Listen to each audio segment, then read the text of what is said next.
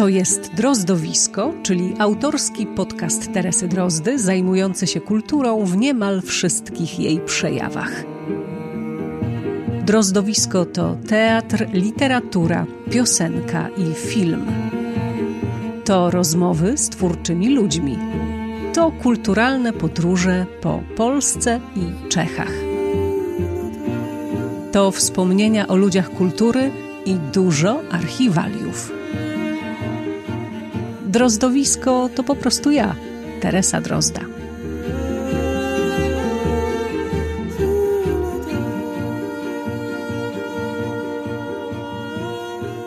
Dzień dobry, przed Wami drozdowisko numer 34, w całości nagrane na wciąż trwającym 30. Międzynarodowym Festiwalu Teatralnym Bez Granic w Cieszynie i czeskim Cieszynie.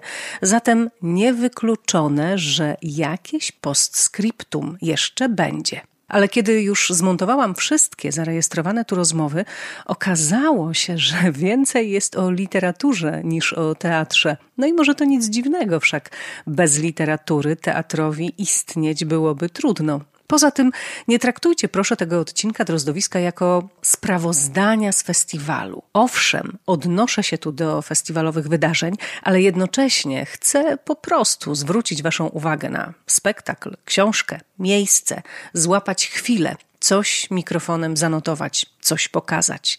E, w połapaniu się w tym gąszczu nazwisk i wydarzeń pomoże Wam, mam nadzieję, jak zwykle staranny opis odcinka, w którym znajdziecie także informacje o tym, jak drozdowisko wspierać. W drozdowisku numer 33 razem z Jackiem Kosińskim opowiedzieliśmy Wam o trzech pierwszych obejrzanych w Cieszynie na festiwalu Bez Granic spektaklach. Ponadto Jacek jako Papcio Kraft na potrzeby festiwalowej gazetki internetowej Na Kolanie o każdym spektaklu skreślił kilka słów. I wszystkie te mikrorecenzje znaleźć można na stronie borderfestival.eu. Jedną z nich w wersji audio teraz przytoczymy, bo będzie idealnym wstępem do nagranej po spektaklu rozmowy. Rzecz dotyczy przedstawienia teatru Maladipe z Budapesztu. Iwona Księżniczka Burgunda po węgiersku? No, to postanowiłem zaszaleć. Na tyle znam tekst Gombrowicza, że obejdę się bez tłumaczenia. Tak sobie postanowiłem. Dzięki temu mogłem się uważnie skoncentrować na wydarzeniach scenicznych. Warto było i to bardzo warto. Żoltan Balasz znalazł najprostszy sposób na opowiedzenie historii Iwony. Przy okazji Pokory, spektaklu z Teatru Śląskiego w Katowicach, napisałem, że nie lubię wciągania publiczności w akcję spektaklu. Po tym, co zobaczyłem tym razem, e, chyba zmienię zdanie. Iwonę gra, gra Wybrana przez aktorów osoba z widowni na cały spektakl staje się Iwoną, niczego nieświadomą bohaterką dworskich koterii. Dzięki temu pomysłowi reżysera zobaczyłem Gombrowicza szerzej, jak mi się wydaje. Zdałem sobie sprawę, że to obie strony, czyli i dwór, i Iwona poddane są próbie. Obie strony nie wiedzą, co może wydarzyć się za chwilę.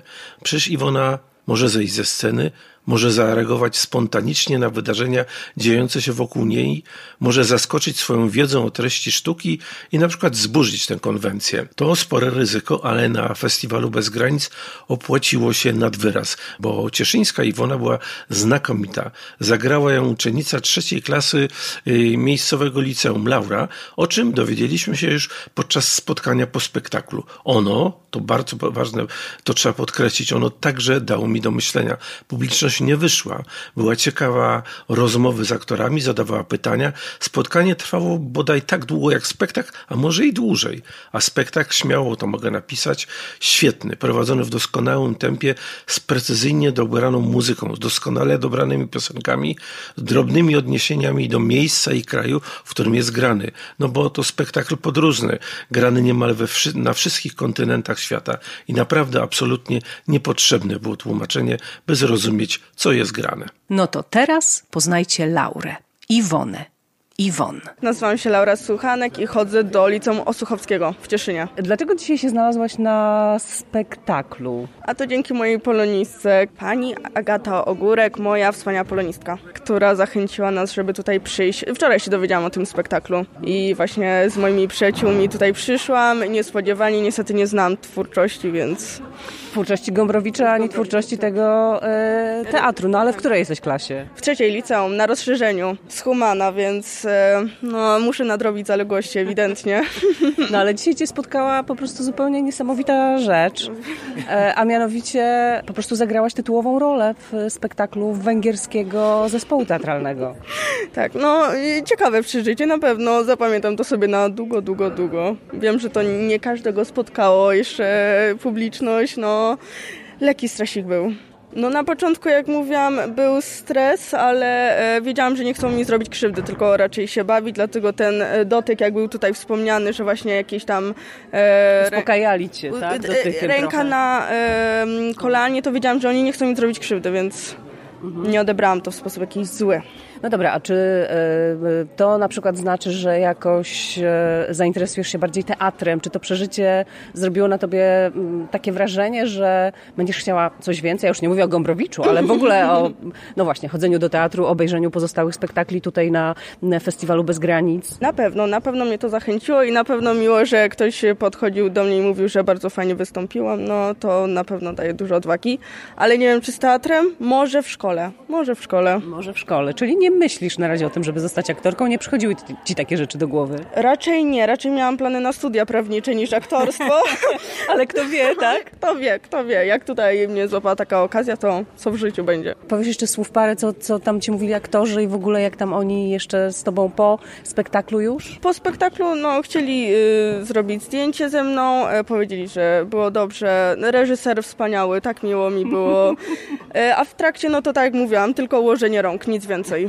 No, szkoda, że ten węgierski no, nic ale, nie umiał. Ale wiesz, że to jest cała siła, cała siła tego wszystkiego była właśnie w tym, że ty zupełnie nie wiedziałaś, co się wokół ciebie dzieje. E, nie deprymowało cię na przykład, jak publiczność się śmiała? Właśnie, no, yy, ale to odebrałam nie jako śmiech, że szyderczy, że ze mnie, tylko raczej, że też się bawili. Też widziałam moich przyjaciół w pierwszych rzędzie, że też byli zdziwieni, nie wiedzieli o co chodzi, ale się uśmiechali, więc stwierdziłam, że miło. Dziękuję, gratuluję, bo ja też byłam oszołomiona tym, co się działo tutaj dzisiaj na tej scenie e, i patrzenie na ciebie jako na Iwon to była naprawdę duża przyjemność. To ja dziękuję bardzo. Ostatnie minuty 3 października 2021 roku e, Międzynarodowy, 30. Międzynarodowy Festiwal Teatralny Bez Granic w Cieszynie i czeskim Cieszynie. I tutaj właśnie jest Mariusz Szczygieł, który e, kilkadziesiąt minut temu no właśnie, jak mam to nazwać? Dowiedziałeś się, tak? Nie odebrałeś. E, dowiedziałem się, e, że dostałem e, nagrodę, której nie odebrałem, bo nie ma mnie w Warszawie, ale czytelniczki i czytelnicy mm, książek poprzez redakcję Gazety Wyborczej zagłosowali na moją książkę jako książkę 25-lecia Nagrody Nike. Z wszystkich książek laureatów no, wybierano tę jedną, no i tak to moje nie ma no taki los spotkał tę książkę. No ale e, zszedłeś ze sceny, prawda? Bo w momencie, kiedy to wszystko się działo, ty byłeś na scenie i dopiero jak zszedłeś ze sceny, odpaliłeś telefon. Tak, tak bo jesteśmy na tym festiwalu z grupą muzyków. To są trzy osoby. Nasz zespół nazywa się Res Factum i oni grają taką koleżankę i dwóch kolegów.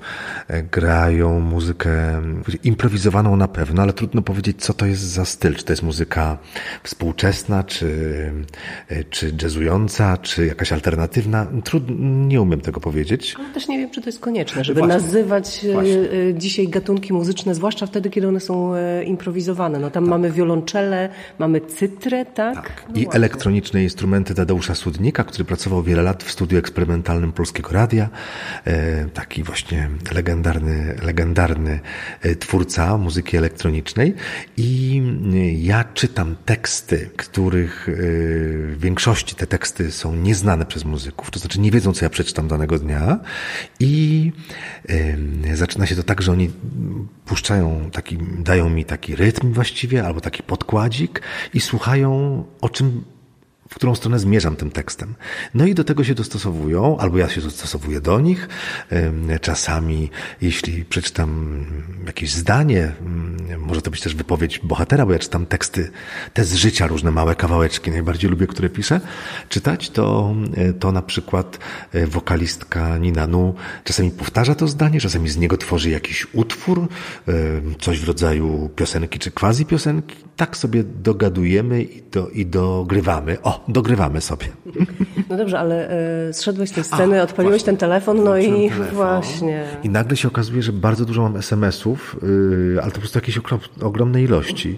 I, I wszyscy piszą gratuluję, gratuluję, gratuluję. Ja sobie przypomniałem, że przecież dzisiaj jest Nika. Ja, ja zgłosiłem, że nie mogę być, bo dzwoniono do mnie tydzień temu.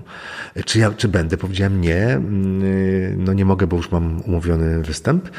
I, no i to takie miłe mm, zaskoczenie, właściwie nawet bym powiedział, coś więcej niż zaskoczenie. No może nie jakiś wielki szok, ale blisko. Dlatego, że tak nie marzyłem, znaczy nawet nie kokietowałem myśli o tym, dlatego, że jakoś czułem, że ta nagroda czytelników za 25 lat trafi albo do Olgi Tokarczuk za biegunów, albo do pana Wiesława Myśliwskiego za traktat o łuskaniu y, fasoli. I jakoś myślałem, że, że, że tak, nie sądziłem, że, że nie ma, ale teraz tak sobie na, na, na gorąco myślę, dlaczego i, no bo tak się zastanawiam, co, co, co się wydarzyło takiego, taka rzecz mi przychodzi do głowy, że może książki y, Olgi i pana Wiesława to jest taki rodzaj lekarstwa długiego trwania, długiego, długiego działania. To jest długo działające lekarstwo. Trzeba czasu, żeby, żeby to lekarstwo na człowieka podziałały. A nie ma jest takim Xanaxem, który podziała w, w pół godziny, jak ci zaleca lekarz. Jak pan weźmie Xanax czy pani, to za pół godziny się poczuje lepiej. I może coś takiego, tak bym chyba to porównał. Nie, nie zgadzam się z tym absolutnie, że, że poza tym co, uważasz, że my potrzebujemy właśnie Xanaxu na chwilę się tylko uspokoić? No nie, to nie, nie, nie, nie, nie. Ja bym jednak obalała tę teorię. Dlaczego tak myślę? Bo Czekaj, dwa lata temu dostałem nagrodę Nika, a trzy lata, trzy lata temu wyszła książka i przez te trzy lata reakcje na nie ma no, są zupełnie inne niż na, na książkę Gotland czy Zrób sobie raj. E, po prostu są bardziej osobiste. E, ludzie przychodzą i no, zwierzają się. No dobra, no ale to jest bardziej osobista książka. Ty się no tak, zmieniasz tak, tak, tak, też tak. jako, jako tak. autor, jako pisarz. Tak, tylko mówię, że ona, chodzi mi o to, o jej działanie, że, że ona pomaga coś y, zrozumieć lub coś przeżyć. No, nawet na targach książki zdarzyło zdarzyło mi się teraz ostatnich, że przyszedł pan, który y, podziękował za to, że pomogła mu ta książka poradzić sobie ze śmiercią mamy. Ale ja takich rzeczy, y, słyszę takie rzeczy często i y, dostaję bardzo dużo listów. To nawet Julianna Jonek-Springer, ona archiwizuje te listy, bo to są bardzo ciekawe maile. Ja się boję, że jest po prostu gdzieś się tak zaprzepaszczę, a, a one no, warte są tego, żeby je mieć, bo bardzo wiele osób opisuje swoje historie i mówi, co im się przydarzyło i jak ta książka na nich y, podziałała, co, co im dała. I to są, to takie piękne, czasami wzruszające. Na przykład zdarzyło mi się kilka razy, ze trzy myślę, że był pan z żoną i z dziećmi i powiedział, daj chłopie cię przytulę za niema no to jest coś takiego, co mnie tak wzrusza, a zwłaszcza mnie to wzrusza z tego powodu, że mam takie wrażenie, że bardzo wielu mężczyzn boi się wzruszenia. Tak, że boją się w ogóle pokazać swoje miękkie podbrzusze. I, i nagle widzę faceta, prawda, no najprawdopodobniej hetero, z dziećmi, z żoną i on mówi, daj chłopie przytulę. I to jest, no to jest, to robi na mnie wrażenie ciągle. Przekroczenie, tak, prawda? Tak, tak, to jest jakieś przekroczenie i, i dzięki temu, no co, co przeczytali. I też, yy, o, tu mi się przypomniała taka historia, bo tak teraz, wiesz, na gorąco, na gorąco to wszystko 3 października, naprawdę, jeszcze tak. ciągle jest 3 października i my teraz siedzimy w nocnym hotelu, bo już minęło kilkadziesiąt Cieszę minut, ale ciągle jeszcze jakby to wszystko buzuje i te SMS-y spływają. Na przykład, to jest przedziwne, e, napisała taka pani, napisała, że ona nie jest częścią książki Nie ma, no bo nie może, bo ja jej nie znam, ale przeczytała i chciała być chociaż w jakiś sposób jej częścią. I wiesz, jak to zrobiła? Jest tam taki rozdział Kompot na koniec świata. To jest opowieść o mężczyźnie, emerycie, który sprzedaje e, swoje mieszkanie w Warszawie, sprzedaje właściwie wszystko, co ma, pozbywa się wszystkiego, co ma i wyjeżdża na koniec świata. E, bo uważa, że tam w jakimś kraju w Azji czy w Afryce e, może żyć za dwa dolary dziennie, w związku z tym starczy mu ta polska emerytura. No wiesz, tak sobie wymyślił życie. A ponieważ akurat wyjeżdża w dniu, kiedy ogłoszono koniec świata, znaczy był taki w 2012, był taki chyba 22 grudnia, to 22 grudnia miał być koniec świata, no więc on na dzień przed końcem świata jedzie, pojechał na koniec świata. I w, w, tym, w tym rozdziale ja tam piszę, że są jabłka i on, ja mam w domu jabłka i on proponuje, żebyśmy zrobili kompot. Ja mówię, ale ja w życiu kompotu nie gotowałem. On mówi, słuchaj, wystarczy dodać dwa goździki, masz, no i robimy ten kompot. I ta pani Barbara, pisze, że ona sobie zrobiła kompot z jabłek z dwoma e, goździkami, żeby się zbliżyć do książki nie ma. I rozumiesz, to jest dla mnie no takie rzeczy mi nie, znaczy ja jako, mnie jako czytelnikowi aż takie rzeczy nie przychodzą do głowy. I dlatego mówię o tym Ksanaksie, że to, że to może, może ta książka coś dała, o czym, czego ja sobie do końca nie uświadamiam jeszcze nawet. Wiem, myślę, że to jest kwestia pewnej komunikatywności, wiesz, że twój język i też sprawy, o których piszesz, mm. y, są po prostu na, na tym bliższym poziomie o właśnie, komunikacji. O właśnie. Ja lubię prostotę e, w tym, co piszę i e, no poza tym nie jestem intelektualistą. Wiesław Myśliwski jest, Olga Tokarczuk jest intelektualistką. Ja chyba jestem E, nie powiem, że bardziej uproszczony, ale nie mam takiego, e, takiej mentalności i nie mam też takiego wykształcenia, chociaż staram się na przykład na Instagramie pisać rzeczy, które nie są głupie i żeby zawierały jakąś, jakąś myśl. Ale też, też te historie, ludzi, których ja opisuję, one nie są jakoś wykoncypowane. One, one jednak są w gruncie rzeczy proste, bo ja piszę tak naprawdę o prostych uczuciach, znaczy o prostych uczuciach, o, o uczuciach, E, a każdy z nas ma uczucia, pisze e, też o, o banalnych rzeczach. Ja uwielbiam banał, e, no wiesz, ty też jesteś czechofilką, kochamy Hrabala, a Hrabal też uwielbiał podnosić banał do jakiejś wyższej rangi troszeczkę, prawda? Coś z tym banałem robił. Hrabal podnosił do rangi sztuki, ja robię z banałem też to, co mogę i... Skromny szczekiel. Nie, nie, nie, no nie mówię, że do no ja sztuki, wiem, no, tylko, no. tylko po prostu lubię czerpać naprawdę z takiej, z tego, co się naprawdę wydarzyło ludziom, y, których mogłem spotkać na ulicy, w księgarni Wrzenie Świata, na dworcu, w taksówce. Jest teraz taka e, też dziewczyna fantastycznego, ma Instagrama, Matka Jedyna, e, tak się nazywa. O, ta, to, to musisz, musisz ją koniecznie zalajkować. E, Matka Jedyna i ona w tej chwili ma taki cykl na tym swoim Instagramie. Pisze o prostych rzeczach, w zupełnie oczywiście inny sposób niż ty. I ona pisze o tym, że jesteśmy dość, że niezależnie od tego, co zrobimy, niezależnie od tego, jak się zachowamy, czego nie zrobimy, to i tak na ten moment, na tę chwilę jesteśmy, jesteśmy dość. dość. Bo nie musi spełniać wyimaginowanych oczekiwań świata wobec niej samej. A to ciekawe, że to mówisz, dlatego że ja się wychowałem w maleńkiej miejscowości Złotoryja, gdzie się wszyscy znali i w mojej rodzinie, no mówię o, o moich rodzicach, zwłaszcza o mojej mamie, no jednak ważne było, co powiedzą ludzie i czego od nas oczekują sąsiedzi. I że trzeba żyć tak, żeby swoim zachowaniem ilustrować oczekiwania sąsiadów. Czyli kategoria być sobą w ogóle mm, nie, miała żadnego znaczenia, nie istniała. No ale y, dobrze, y, nawet gdybym chciał ilustrować oczekiwania sąsiadów, ale ja ich nie znam, tych oczekiwań, to znaczy, że muszę się do, ich domyślić albo je sobie wyobrazić. To straszne życie. Straszne po prostu.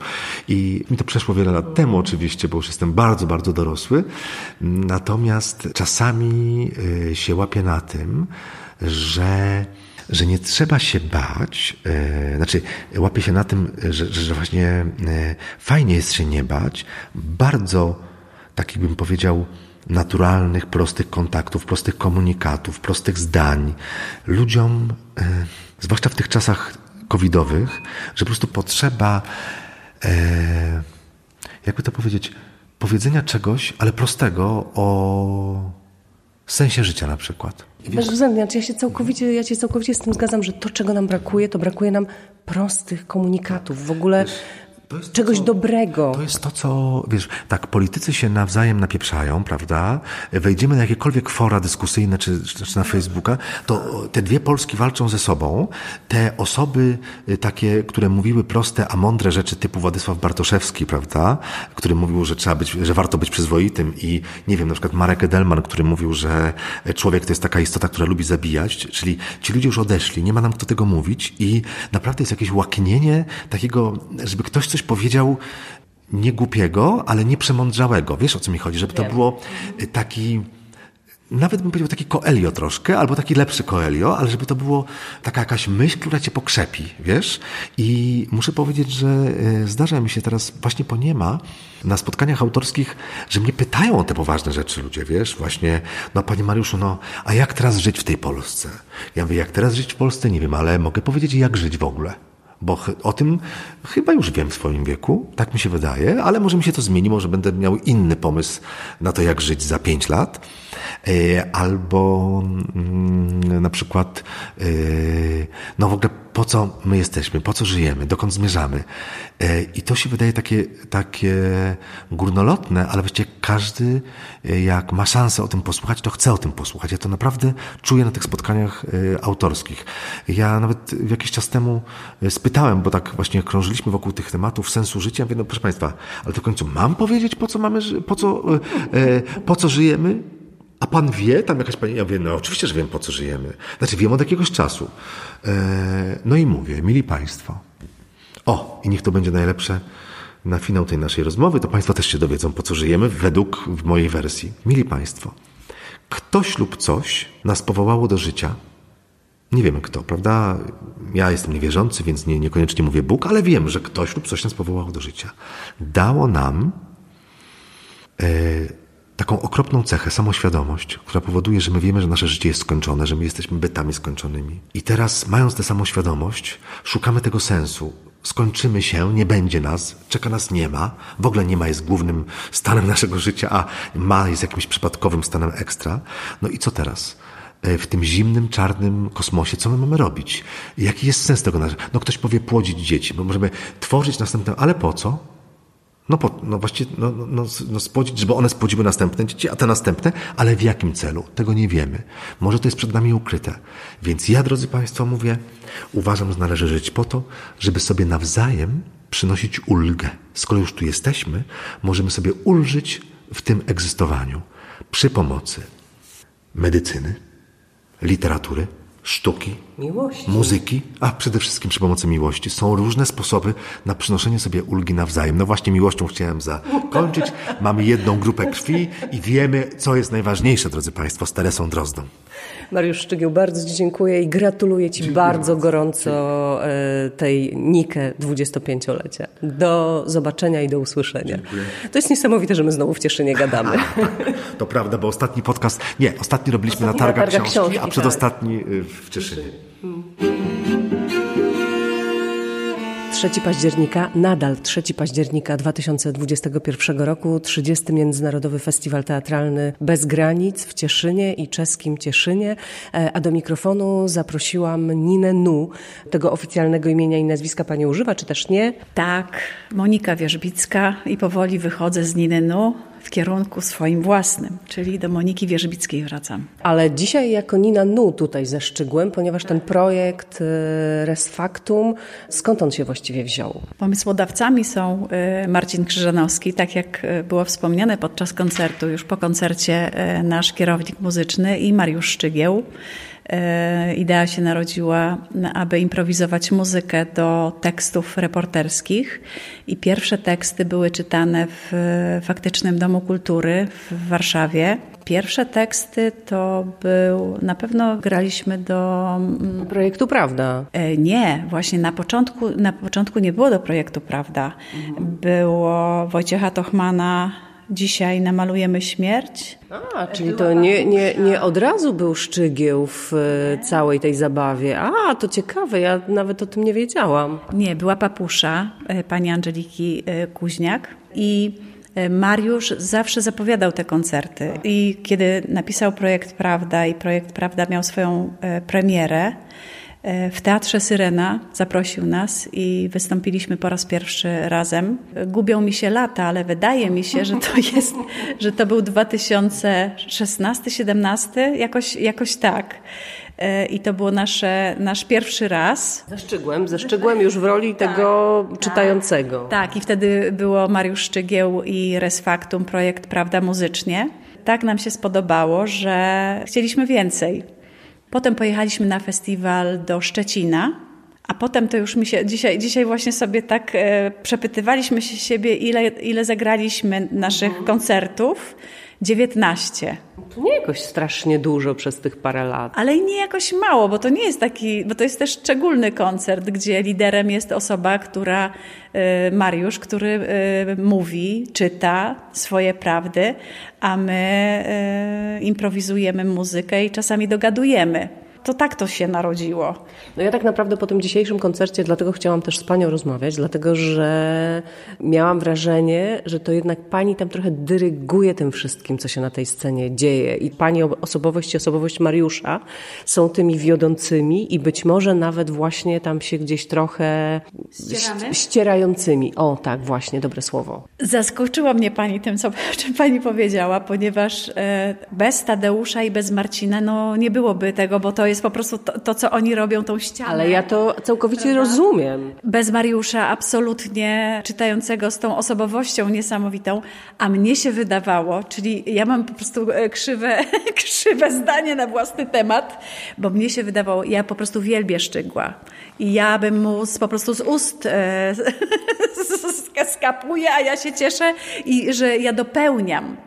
E, dzisiaj rzeczywiście miałam takie wrażenie, że miałam taką ochotę na jakiś wesoły tekst, że mówię wesoły, wesoły Mariuszku, e, że może naddałam za dużo, bo też nie bardzo lubię wychodzić przed szereg, aczkolwiek e, widocznie jakaś tam cecha osobowości wychodzi, że kierowniczka wycieczki i że na pewno ja po prostu bardzo lubię być na scenie i słuchać i kolegów, i Mariusza, i za każdym razem, nawet e, jeśli te teksty znamy i te niektóre się powtarzają, to za każdym razem on jest inaczej powiedziany, inaczej zagrany, inaczej publiczność reaguje i też inaczej ja reaguję.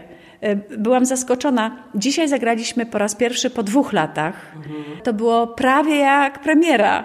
Prawie jak, bo e, na pewno mamy takie poczucie, e, że nie zginiemy, że będzie nam dobrze ze sobą, że każdy się czuje bezpiecznie w swojej roli,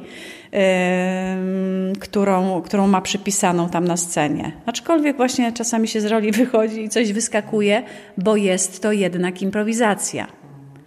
Nie no, mnie się to bardzo podobało, bo to jest, ponieważ jakby y, zetrzeć się ze szczygłem, to naprawdę trzeba mieć, e, przy czym to było bardzo pokojowe. Znaczy, Aha. tutaj ja bardziej na to patrzyłam z ciekawością. Mhm. Dobra, szczygła znam, wiele razy go już widziałam, wiele razy go widziałam w różnych e, sytuacjach i w różnych rolach, mhm. ale akurat tak się złożyło, że nie miałam okazji być na żadnym z tych waszych koncertów, mhm. więc dla mnie to był dzisiaj też pierwszy raz e, i, i byłam tego dosyć ciekawa i też dlatego chyba taką przyjemność mi też sprawiło to, że właśnie tam pani tak wychodziła, próbowała, ej, ej, my też tu jesteśmy, trochę, może tak, no bardzo to na gorąco wszystko, no bo naprawdę kilkadziesiąt minut temu się ten koncert skończył, więc w zasadzie rozmawiamy właśnie jeszcze w tych całych e, emocjach i bardzo, bardzo na świeżo.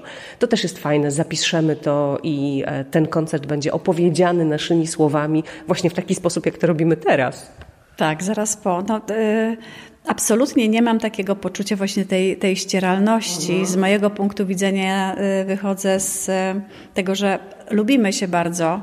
Ja mam, y, ja mam, myślę, że mam błyszczące oczy, kiedy słucham, słucham i patrzę. Tak, siedziałam bardzo daleko, widziałam, ale i tak widziałam te oczy. E, kiedy patrzę na Mariusza, po prostu bardzo go lubię i, no i oczywiście cenię e, za kunszt e, pisarski, ale i za, no, że jest taką, taką fajną osobowością.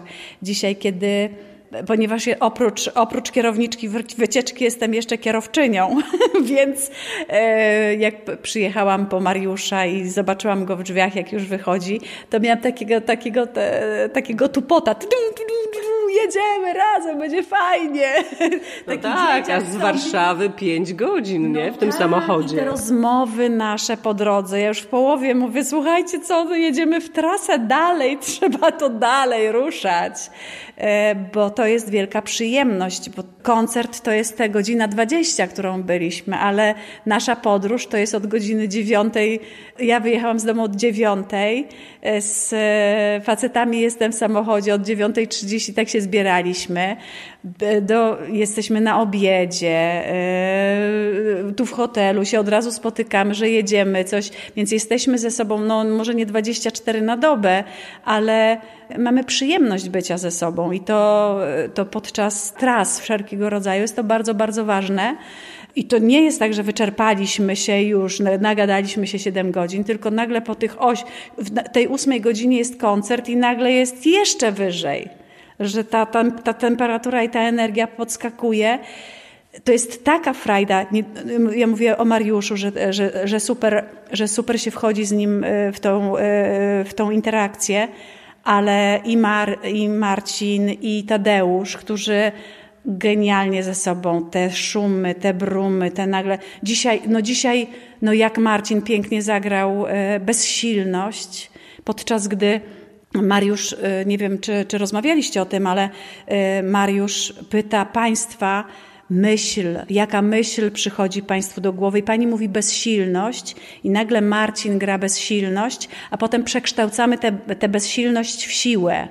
No y, i to jest, to jest taki mm, na ten moment, że to jest nagle... Chcemy zosta zostać z bezsilnością? Nie chcemy. Zamieniamy na siłę. Y, I to jest zabawa na tu i teraz, zabawa no takie, y, no, no tak, można powiedzieć, zabawa w życie i w bycie na scenie. Postawimy tu kropkę, a, bo jest już późno, bo y, pięć godzin w samochodzie, bo koncert, bo wszystko, ale też pewnie za jakiś czas trzeba by się gdzieś y, spotkać, umówić, poopowiadać o różnych innych muzycznych wcieleniach Niny, Nu, Moniki Wierzbickiej, bo rozumiem, żeby miała Pani ochotę. To jest bardzo, tak, ciekawy, ciekawy, ciekawy, proszę Państwa, temat. Dla mnie na pewno, mam nadzieję, że dla Państwa również e, jest, jest sporo tych e, przedsięwzięć, ale co bardzo mnie cieszy, że nagle dojrzałam do tego, że rzeczywiście chcę wystąpić, występować pod własnym imieniem i nazwiskiem, że odkleić się od pseudonimu. On mi służył pewnie w, w jakimś celu, a teraz to doszło do mnie, że Monika Wierzbicka i już. To wrócimy do tego, e, zaraz się tam powymieniamy na Facebooku e, znajomościami i już e, ja będę trzymać rękę na pulsie, pani też i będzie szansa, żeby pogadać. No a tutaj z Cieszyna z 30. Międzynarodowego Festiwalu Bez Granic w Cieszynie. Pozdrawiamy, a nawet powiedziałabym, że mówimy dobranoc, bo północ za chwilę. Dobranoc.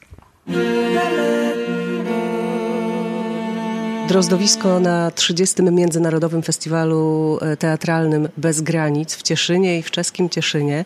E, I oczywiście przede wszystkim e, teatr tu rządzi, ale jak już słyszeliście i literatura się wkradła i spotykam tutaj, w tej chwili jest przedpołudnie, siedzimy w hotelu, tuż po śniadaniu sączymy kawę, spotykam dyrektora Ośrodka Kultury i Sztuki we Wrocławiu, Igora Wójcika, który po pierwsze przyjechał tutaj jako producent producent spektaklu, który dziś wieczorem obejrzymy. To będzie Aleja Narodowa według Jarosława Rudisza, e, Teatr Polski w Podziemiu. O tym pewnie słów kilka sobie powiemy.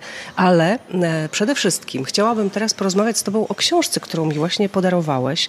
E, Sztuka idzie na wolność. PRL, CSRR, czyli Czechosłowacji i WRL to było co? Węgierska Republika Ludowa. Czyli sztuka Polski, e, Czechosłowacji i Węgier w latach 80. XX wieku. Co to jest w ogóle za książka? Sztuka idzie na wolność jest taką próbą ukazania właśnie specyficznego fenomenu, który odbył się w latach 80. już ubiegłego wieku w naszych, można tak powiedzieć, naszych krajach tutaj środkowej Europy, Polski, Czechosłowacji i Węgier u schyłku komunizmu, kiedy to artyści. Już przeczuwali? Niektórzy na pewno przeczuwali, ale jednoznacznie zaczęli pokazywać swoje stanowisko wobec reżimu, wobec systemu. To oczywiście było bardzo łatwe w Polsce e, po festiwalu Solidarności, czyli po 80 mhm. roku. No ale nie tak łatwe jednak po stanie wojennym. Była to e, bardzo ciekawa sytuacja, ponieważ większość artystów e, w dniu stanu wojennego postanowiło przejść do bojkotu instytucji państwowych. Ta sztuka najciekawsza moim zdaniem odbywała się rzeczywiście w podziemiu, ale po stronie na przykład czechosłowackiej, gdzie tej odwilży nawet chwilowej e, tak naprawdę nie było, większość najważniejszych realizacji artystycznych od bardzo dawna, praktycznie od 68 roku odbywało się gdzieś na małych wsiach, pod ziemią, gdzieś no tak, w zamkniętych w takim grupach. trochę w takim drugim obiegu, chociaż też w takim rozumieniu drugiego obiegu, jak my go rozumiemy, tak. E, w Czechosłowacji nie było. Nie było. Zresztą e, to trzeba też powiedzieć, że u nas reżim troszeczkę miał więcej problemów na głowie, na przykład bunt robotniczy i tymi artystami się nie za bardzo przejmował, więc e, nam było łatwiej. Natomiast wielu czeskich, bardzo ważnych twórców po prostu wielokrotnie siedziało w więzieniach. Podobna sytuacja zachodziła na Węgrzech. E, te nasze doświadczenia 80. E, lat, właśnie przeczuwania wolności czy walki, czy, tak jak nazwaliśmy tą książkę, sztuka idzie na wolność. To jest uh -huh. takie trochę po polsku, trochę nie po polsku, ale, ale oddaje, wydaje się, sens, że, ta, że ci artyści parli do wolności i to widać czasami bardzo świadomie, czasami mniej świadomie. To widać nawet po tytułach, gdzie po polskiej stronie są takie tytuły, na przykład Zatapiana tratwa e, pełna komunistów, czy jakieś takie bezpośrednie e, odwołania, gdzie na przykład w Czechosłowacji czy na Węgrzech było to bardziej zaowalowane, to znaczy tam jednak się troszeczkę bardziej bali, ale mamy wspólne doświadczenia, tą wspólną historię. Były też oczywiście i kontakty, o których też tutaj piszemy między Polakami, Czechami, Słowakami, Węgrami, e, czy to związanymi przez Solidarność Polsko-Czechosłowacką, czy Solidarność Polsko-Węgierską i ci artyści też w tej podziemnej platformie takiego samizdatu międzynarodowego wymieniali, wymieniali się nawet wystawami. Nawet wystawami podziemnymi, co też wydaje się jest niezwykłym fenomenem e, tych czasów e, i tej części Europy. A czy dlatego chciałeś, żeby taka książka powstała? To jest naprawdę monumentalne wydawnictwo e, i jeszcze ono jest pomyślane w taki sposób, żeby te najważniejsze wątki były również przełożone na język angielski, więc to jest książka dwujęzyczna. Tak. To jest książka bardzo gruba, bardzo starannie, bardzo pięknie wydana, w której jest mnóstwo reprodukcji także tych prac, o których jest mowa. Ale czy chciałeś, żeby ta książka powstała dlatego, że przewoziłeś w 89 roku tę zatrzymaną na granicy e, wystawę czeskiej sztuki niezależnej, która miała być we Wrocławiu w listopadzie 89 roku pokazana. E, I to było jeszcze dwa tygodnie przed aksamitną rewolucją, kiedy Czesi się w ogóle nie spodziewali tego, że u nich jednak ta wolność wybuchnie w tak krótkim czasie o czym, że Havel po, po, czasie powiedział, że ten wrocławski festiwal był uwerturą do aksamitnej rewolucji, co nam organizatorom no, sprawiło wielką radość i, i, przyjemność. Oczywiście, że tak. Oczywiście, że też. Mhm. Yy, jakoś to moje życie związało się z tą historią sztuki polskiej, czechosłowackiej w tamtych czasach, u schyłku właśnie tych lat 80., u schyłku reżimu, reżimów komunistycznych ale nie było do tej pory aż takiego, wydaje mi się, opracowania, mhm. które by było pierwszym krokiem do porównania tego, co się w świecie sztuki działo właśnie w tych naszych trzech, ale jednak podobnych krajach. I ta książka jest na pewno pierwszym dopiero krokiem, pierwszym krokiem w dyskusji na temat, jakie mamy różne historie, ale jakie podobne, jak artyści wobec y, tych systemu, systemu, wobec opresji się zachowywali. I ta książka jest też o tym, że wolność jest tą immanentną, podstawową potrzebą dla każdego twórcy. Ta książka dowodzi, że twórcy wszelkiej formy, naprawdę od konceptualizmu do realizmu, zrozumieli, że ta potrzeba wolności jest tak wielka, że jakby weszli w ten ruch oporu, mhm. że, że, że, tak się wyrażę. I to jest bardzo ciekawe, bo tutaj no, chociażby z polskiej strony no, pokazujemy i, i powiedzmy realistów, jak, czy to symbolistów, jak Zbylut Grzywacz, są wręcz takie narodowo-patriotyczne e, obrazy, ale tam, ale piszemy też o Abakanowicz, o Robakowskim. Ten ruch był ponad powiedzmy tymi stylistycznymi podziałami artystycznymi. To samo się dokładnie odbywało w Czechosłowacji i na Węgrzech. I Wyszło parę książek wcześniej o, o polskiej jakby tej sztuce podziemnej, ale zazwyczaj najczęściej albo były to książki o tej takiej narodowo-klerykalno-patriotycznej, to, to, to jest zrozumiałe, to były takie czasy. A... To też w takim środowisku, tak? czyli w tym środowisku gdzieś, które działało przy, przy kościele. Tak. Bardzo dużo się tego tak. działo i tam też mogły być... I powstawały świetne, świetne realizacje. Te wystawy tak. Y, realizowane. Tak. Mhm. Inna część publikacji dotyczy takiego undergroundu czy, czy, czy artystów inaczej poszukujących, ale bez bezpośrednich odwołań do tego, co się działo. Wielu artystów później w latach 90., którzy zajmowało się tą sztuką podziemną, czy tym, tą odpowiedzią na reżim, potem nawet się trochę wstydziło, bo to też w środowisku artystycznym jest coś takiego, no, że jakby nie zajmujemy się polityką, nie polityką. angażujemy się. No tak? teraz, teraz znowu się to troszeczkę mhm. odmieniło, bo ta sztuka w inny sposób, ale wróciła do, do polityki, czyli stała się narzędziem walki. Tutaj chcieliśmy przypomnieć, że już wtedy oczywiście o co innego walczyliśmy, a może też nie do końca o co innego. Myślę, że bez tego wkładu artystów, twórców, to oczywiście wiemy, intelektualistów, ale też właśnie tych twórców mhm. sztuk wizualnych, E, te przemiany e, nie byłyby takie, albo po prostu by się też nie odbyły. Ale oczywiście e, twórcy wizualni oddziaływują najprostszym znakiem na nas, na nasze emocje. No, przywołajmy znak, napis Solidarność. Tak? No, to jest ten najprostszy, najoczywistszy właściwie przykład tego, jak twórcy mogą się włączyć w pewne I to było dzieło działania. Sztuki. No tak, właśnie, tak, i to tak, było dzieło, tak, prawda? Tak, tak, bezwzględnie, oczywiście. Więc to jest oczywiste, że, że, że oni są nam potrzebni i że dają nam tę sztukę do tego, byśmy jej używali. No to mamy teraz też przecież tego dziesiątki przykładów, całe masy jakichś, nie wiem, wlepek, projektów, napis Konstytucja, tak, który się teraz nosi na koszulkach i tak dalej. To są wszystko znaki graficzne, które stworzyli artyści, twórcy. I, i, i to działa. O, o, oczywiście mimo tego, jak, jak to dzisiaj rozpatrujemy, to, to jest troszeczkę łatwiej. To też no, bywa, bywa też trudno, ale Inaczej pewno... się dystrybuuje tak, tę sztukę, tak, to pewne. Um, są inne możliwości. Jeszcze chcę zapytać o to, jak ta książka jest skonstruowana, ponieważ to nie jest tak, że ty jesteś jej autorem. Tak, y, oczywiście. Ta książka jest pod moją redakcją. Jest tam jeden z tekstów y, o tej polskiej scenie artystycznej mojego autorstwa, ale pomyśleliśmy, że to jeszcze nie jest czas, żeby jakąś jedną wielką książkę, taką encyklopedyczną, czy historię tej sztuki napisać przez jedną osobę. Jest to książka, z którą pisało paru redaktorów, paru autorów. Y, praktycznie po troje z każdego e, kraju. Polski, Czech, Słowacji, bo już dzisiaj rozdzielamy, prawda? E, I Węgier.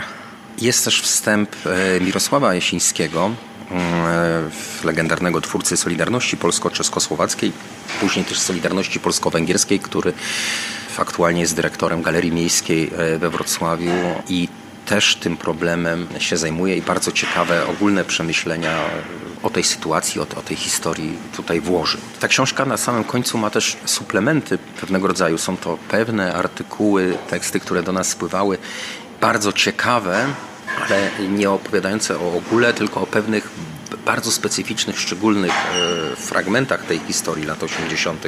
w każdym kraju. Takie powiedzmy smaczki, mhm. które wydaje mi się no, właśnie dodają tej, tej, tej, barwy książce. Ja się niesamowicie cieszę, że e, spotkaliśmy się tutaj w Cieszynie, bo gdyby nie to spotkanie nasze tutaj, ja to ja bym e, się nie dowiedziała o istnieniu tej książki prawdopodobnie. No, ona nie jest wydana ani przez jakieś wielkie wydawnictwo, to po pierwsze, ale po drugie przede wszystkim no, nie jest to książka, która będzie stała na wszystkich półkach w Empiku, bo Oczywiście. nie jest w taki sposób pomyślana. To jest rzeczywiście rzecz, która ma być rodzajem takiego dołożenia pewnej cegiełki, właśnie pewnego klocka w całej takiej układance, która próbuje nam opowiadać świat. E, ja zawsze mówię, że tego rodzaju książki, które właściwie są już no, bardzo specjalistyczne, bardzo hermetyczne, trafiają do naprawdę bardzo wąskiego grona e, czytelników, że e, im więcej takich książek w danym kraju, tym lepiej to świadczy o kondycji kultury tego konkretnego kraju. Więc każda taka książka mnie po prostu nieprawdopodobnie cieszy. I tak bym to chyba podsumowała. Sztuka idzie na wolność. Wydawca Ośrodek Kultury i Sztuki we Wrocławiu, oczywiście zapraszamy. Bo tam tę książkę, rozumiem, można tak, kupić. Tak, można kupić, ale też postanowiliśmy rozesłać praktycznie do większości wojewódzkich e, bibliotek uniwersyteckich i akademickich w Polsce, także Także pewnie już też tam Gdzieś są tam dostępne. jest. E, No dobrze, to teraz jeszcze, skoro jesteśmy na festiwalu teatralnym, powiedzmy słów kilka o tej Alei Narodowej. Ja bardzo czekam na ten spektakl, bardzo go chcę obejrzeć.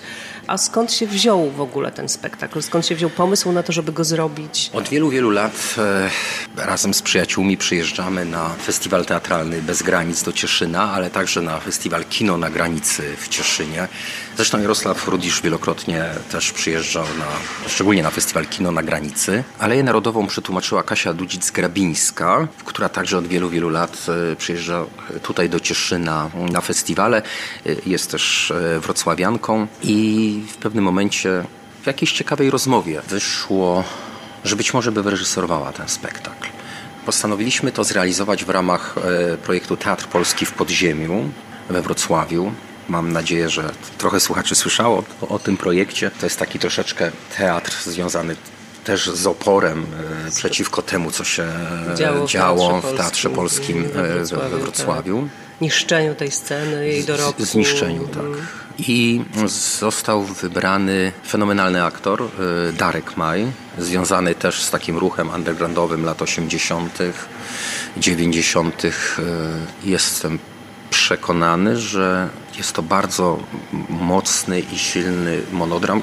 Widz staje się w twarzą w twarz wręcz w takiej osobistej relacji. I cieszę się, że, y, że- ten festiwal e, zakwalifikował nasz spektakl do, do przeglądu. Bardzo dziękuję. Igor Wójcik, dyrektor Ośrodka Kultury i Sztuki we Wrocławiu, e, był gościem Drozdowiska. E, Bardzo się cieszę, naprawdę mega się cieszę z naszego To spotkania. ja bardzo dziękuję. I z nawiązania jakiegoś kontaktu o tej wystawie e, zatrzymanej na granicy będziesz mi musiał kiedyś opowiedzieć z detalami. Oczywiście, wszystko Zde- pamiętam ja jeszcze, jeszcze. Nie odpuszczę, bo ja jestem tego bardzo ciekawa i to jest w ogóle taki bardzo, mam wrażenie, węzłowy i w ogóle kluczowy moment e, w tych polsko-czeskich relacjach. I jeżdżąc e, do Czech naprawdę e, często i często rozmawiając z różnymi ludźmi, wiele razy słyszałam o tym 89 roku i o tym, że naprawdę, oczywiście no to jest to środowisko, nie wiem, artystyczno-inteligenckie. Ale nie tylko do Wrocławia przyjechało wtedy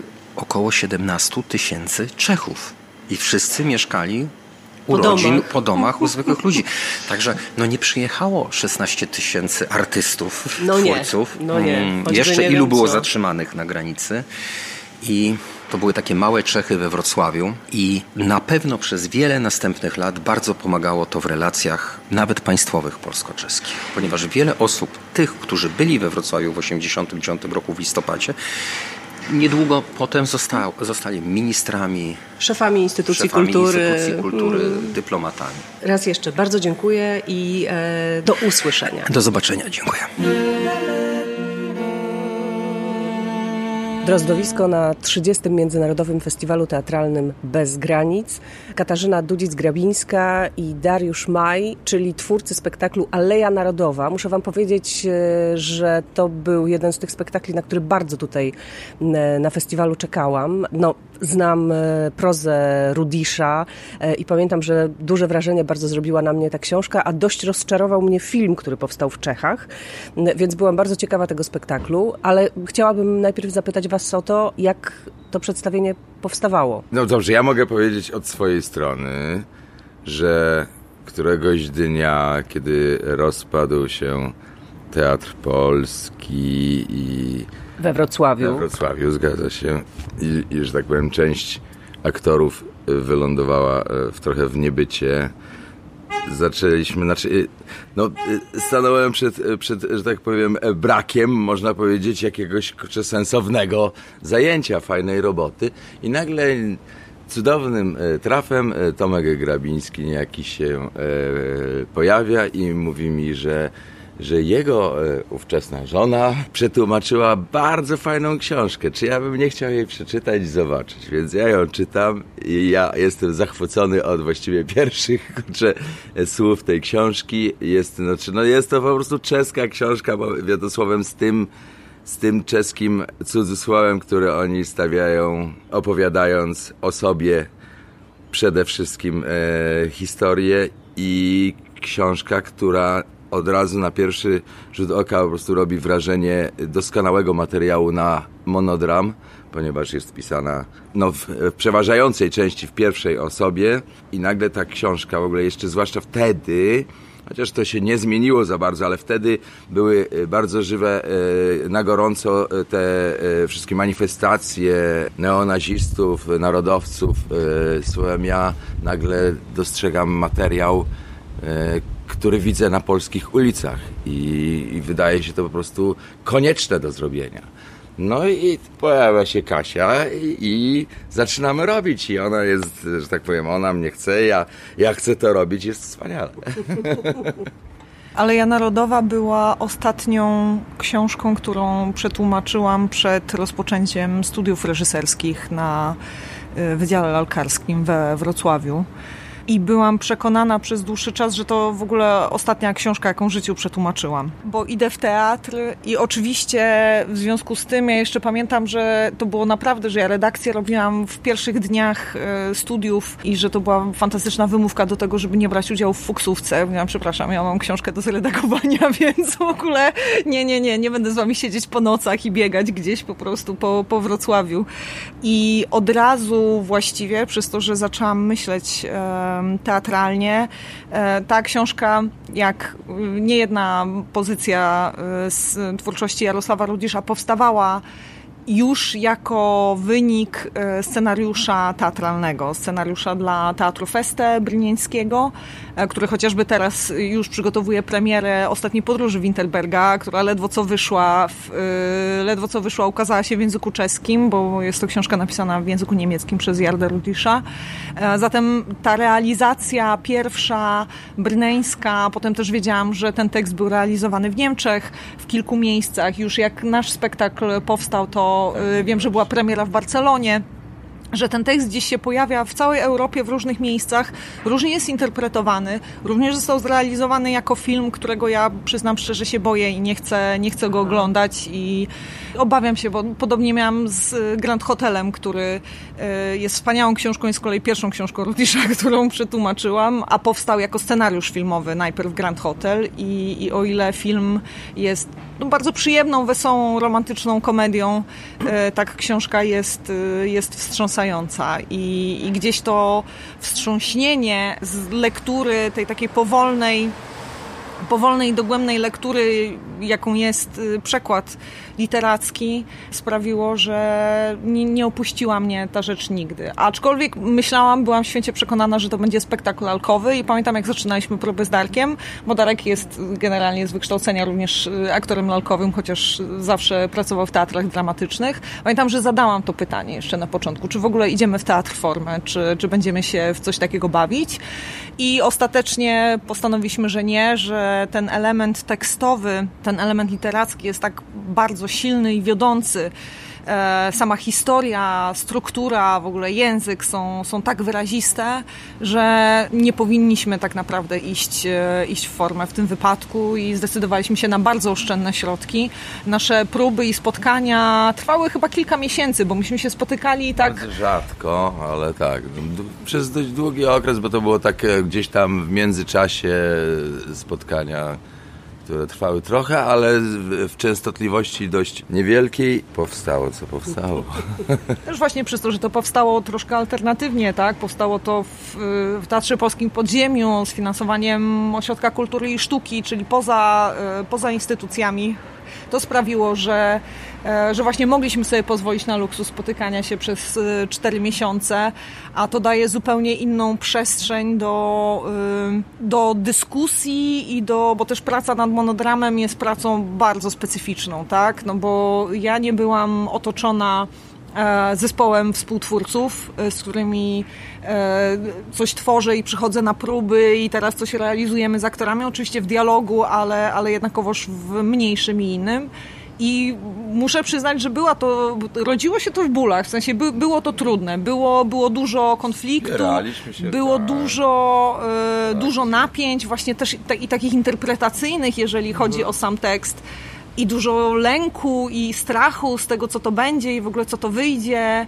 To jest niesamowite, no bo, bo wydaje mi się, że powstało coś, co jest, e, ostatecznie jest wartościowe i nie wiem, jakoś pojawia się na festiwalach. Został nagrodzone też w, na Kryształową Pestką w Jeleniej Górze i jakoś przywraca wiarę w, w teatr i, i, w to, że, że... że można w podziemiu, tak? I że można w podziemiu i że, i że w, tym, w tym trudzie Teatr jak... ubogi żyje. w tych prostych środkach gdzieś da się, da się opowiedzieć też, e, też trudne historie i skomplikowane. E, no, ja właśnie miałam pytać o to, kto zrobił adaptację, ale tutaj właściwie odpowiedziałaś na to pytanie, to znaczy e, po prostu ta Aleja Narodowa była też tekstem dramatycznym, który, jak rozumiem, musiałaś przetłumaczyć niezależnie od książki? Nie, nie, nie, nie. Ja nie chciałam, nie chciałam korzystać z adaptacji istniejącej, bo wiem też, że w tym e, Berneńskim Teatrze Feste ten dramat y, był na trzy osoby, mhm. a, a tu wiedzieliśmy, że, że nikt więcej się nie pojawi, oprócz, oprócz właśnie tej wstawki dźwiękowej mm, czysto, która też jest kontrapunktem tak naprawdę dla akcji scenicznej. Poza tym E, wydaje mi się, że e, absolutnie zasadnicze też Jarda Rudisz jest w Czechach wrzucany w taką szufladkę. On jest, on jest w szufladce e, śmiesznego pana Aha. komercyjnego pisarza i tak dalej. Inaczej jest postrzegany w tej przestrzeni niemieckojęzycznej oczywiście, gdzie teraz zresztą kilka dni temu został nagrodzony jednym z ważniejszych orderów państwowych przez, przez prezydenta Niemiec za to, co robi dla kontaktów w ogóle czesko, w czesko-niemieckiej kulturze. Wydaje mi się, że ten akt adaptacji, wyboru e, no jest absolutnie niezbędny do tego, żeby rzeczywiście budować jakąś opowieść. Tym bardziej, że my 10 razy bardziej serio traktujemy tę opowieść, tę postać, e, niż to, w jaki ona jest przyjmowana w Czechach. I myślę, że to, to jest to, co cię uderzyło w tym filmie, tak? Że, mhm. że ten film wyciąga tak jakby zupełnie inne rzeczy. Tak. Zupe... Nie, ma, nie ma w nim w ogóle tej zasadniczej sceny, tak naprawdę, która E, która, cię wali obuchem w łeb w momencie, kiedy czytasz tę książkę. Po prostu. Nie, nie ma tego w tym filmie. To znaczy, może jest, ale ja tego w ogóle tam nie zauważyłam. To jest różnica, wydaje mi się, różnica kulturowa, która też wskazuje na siłę literatury, tak? I na, i na siłę twórczości e, Jardy Rudisza, że ta twórczość jest po prostu głęboka i że ona nam w Polsce może dać zupełnie coś innego, niż daje ludziom w Czechach. Opowiadać nam o czymś zupełnie innym. I my jesteśmy w tym wszystkim piekielnie poważni. To jest nawet y, śmieszne, w sensie ciekawe to było, bo my byliśmy przekonani, że to jest przecież bardzo humorystyczny i bardzo, bardzo śmieszny tekst. E, I byliśmy, ale, ludzie, się, tak? ludzie się nie śmieją. Nie, ludzie się generalnie, ludzie są nerwowi. No już z samego faktu tego, tego gestu, tego y, tatuażu y, gotyką na, na klacie Darka Adolf Hitler, tak, y, że publiczność to jest spięta. Usadza, tak, tak to już ich usadza. Jeszcze y, ekspresja Darka niesamowita, bardzo wyraźna, bardzo y, bliskość widza, tak? Bo widz, widz y, Darek nie jest gdzieś oddalony. No tak, to jest spektakl, który się ogląda na wyciągnięcie ręki właściwie. Tak. Mhm. To jest człowiek na wyciągnięcie ręki, którego, który wzbudza strach, niezależnie od tego, jak bardzo wesołe historyjki opowiada, to on po prostu wzbudza strach i dopiero powoli, powoli tak jakby widzowie wchodzą i zaczynają go lubić z czasem, w trakcie trwania spektaklu przynajmniej takie sygnały żeśmy dostawali, że, że nie da się go nie polubić, aczkolwiek, że ten początek jest, jest piekielnie ciężki tak naprawdę, żeby zobaczyć tego drugiego człowieka. I to jest tak naprawdę siła i tego tekstu, ale oczywiście jak czytamy sobie książkę, no to jesteśmy kompletnie zdystansowani, jesteśmy,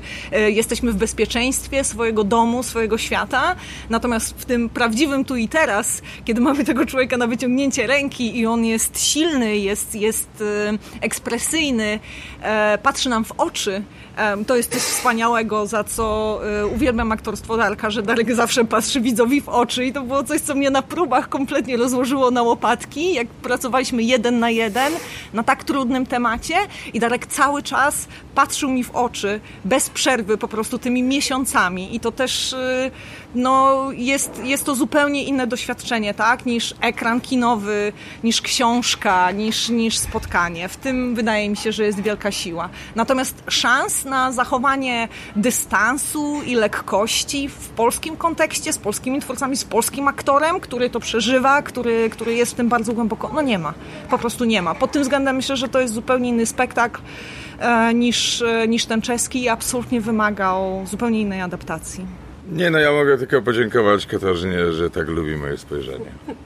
To ja Wam teraz muszę powiedzieć, że czekałam bardzo na to przedstawienie, natomiast to, z czym długo się mierzyłam e, w trakcie tego wczorajszego pokazu, to był jakiś taki naddatek inteligencki, za dużo inteligencji w Wandamie, jakby to mi strasznie przeszkadzało. Nie wiem, jak to w ogóle inaczej nazwać, tylko że on był po prostu zaświadomy, nadświadomy, zbyt świadomy.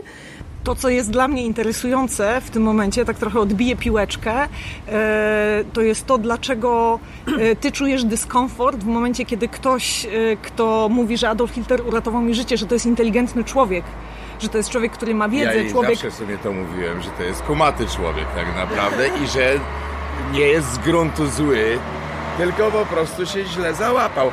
Natomiast Katarzyna ma na ten temat trochę inne wyobrażenie. Nie, nie, nie, do końca właśnie. Dla, pod tym względem to jest y, dla mnie piekielnie, inteligen... Boże, piekielnie interesująca postać, bo chcielibyśmy, żeby ludzie, z którymi się nie zgadzamy, ludzie, którzy stali po złej stronie historii, czy wciąż po niej stoją, chcemy w nich widzieć ludzi, którzy są Głupsi od nas. Głupsi od nas, którzy są niżej od nas, e, którzy nie wiedzą, co jest. I chociażby ten moment, kiedy on wylicza precyzyjnie daty wydarzeń historycznych, e, to, że on ma biblioteczkę Prawda jest pełną taka właśnie, książek. że ten człowiek czyta.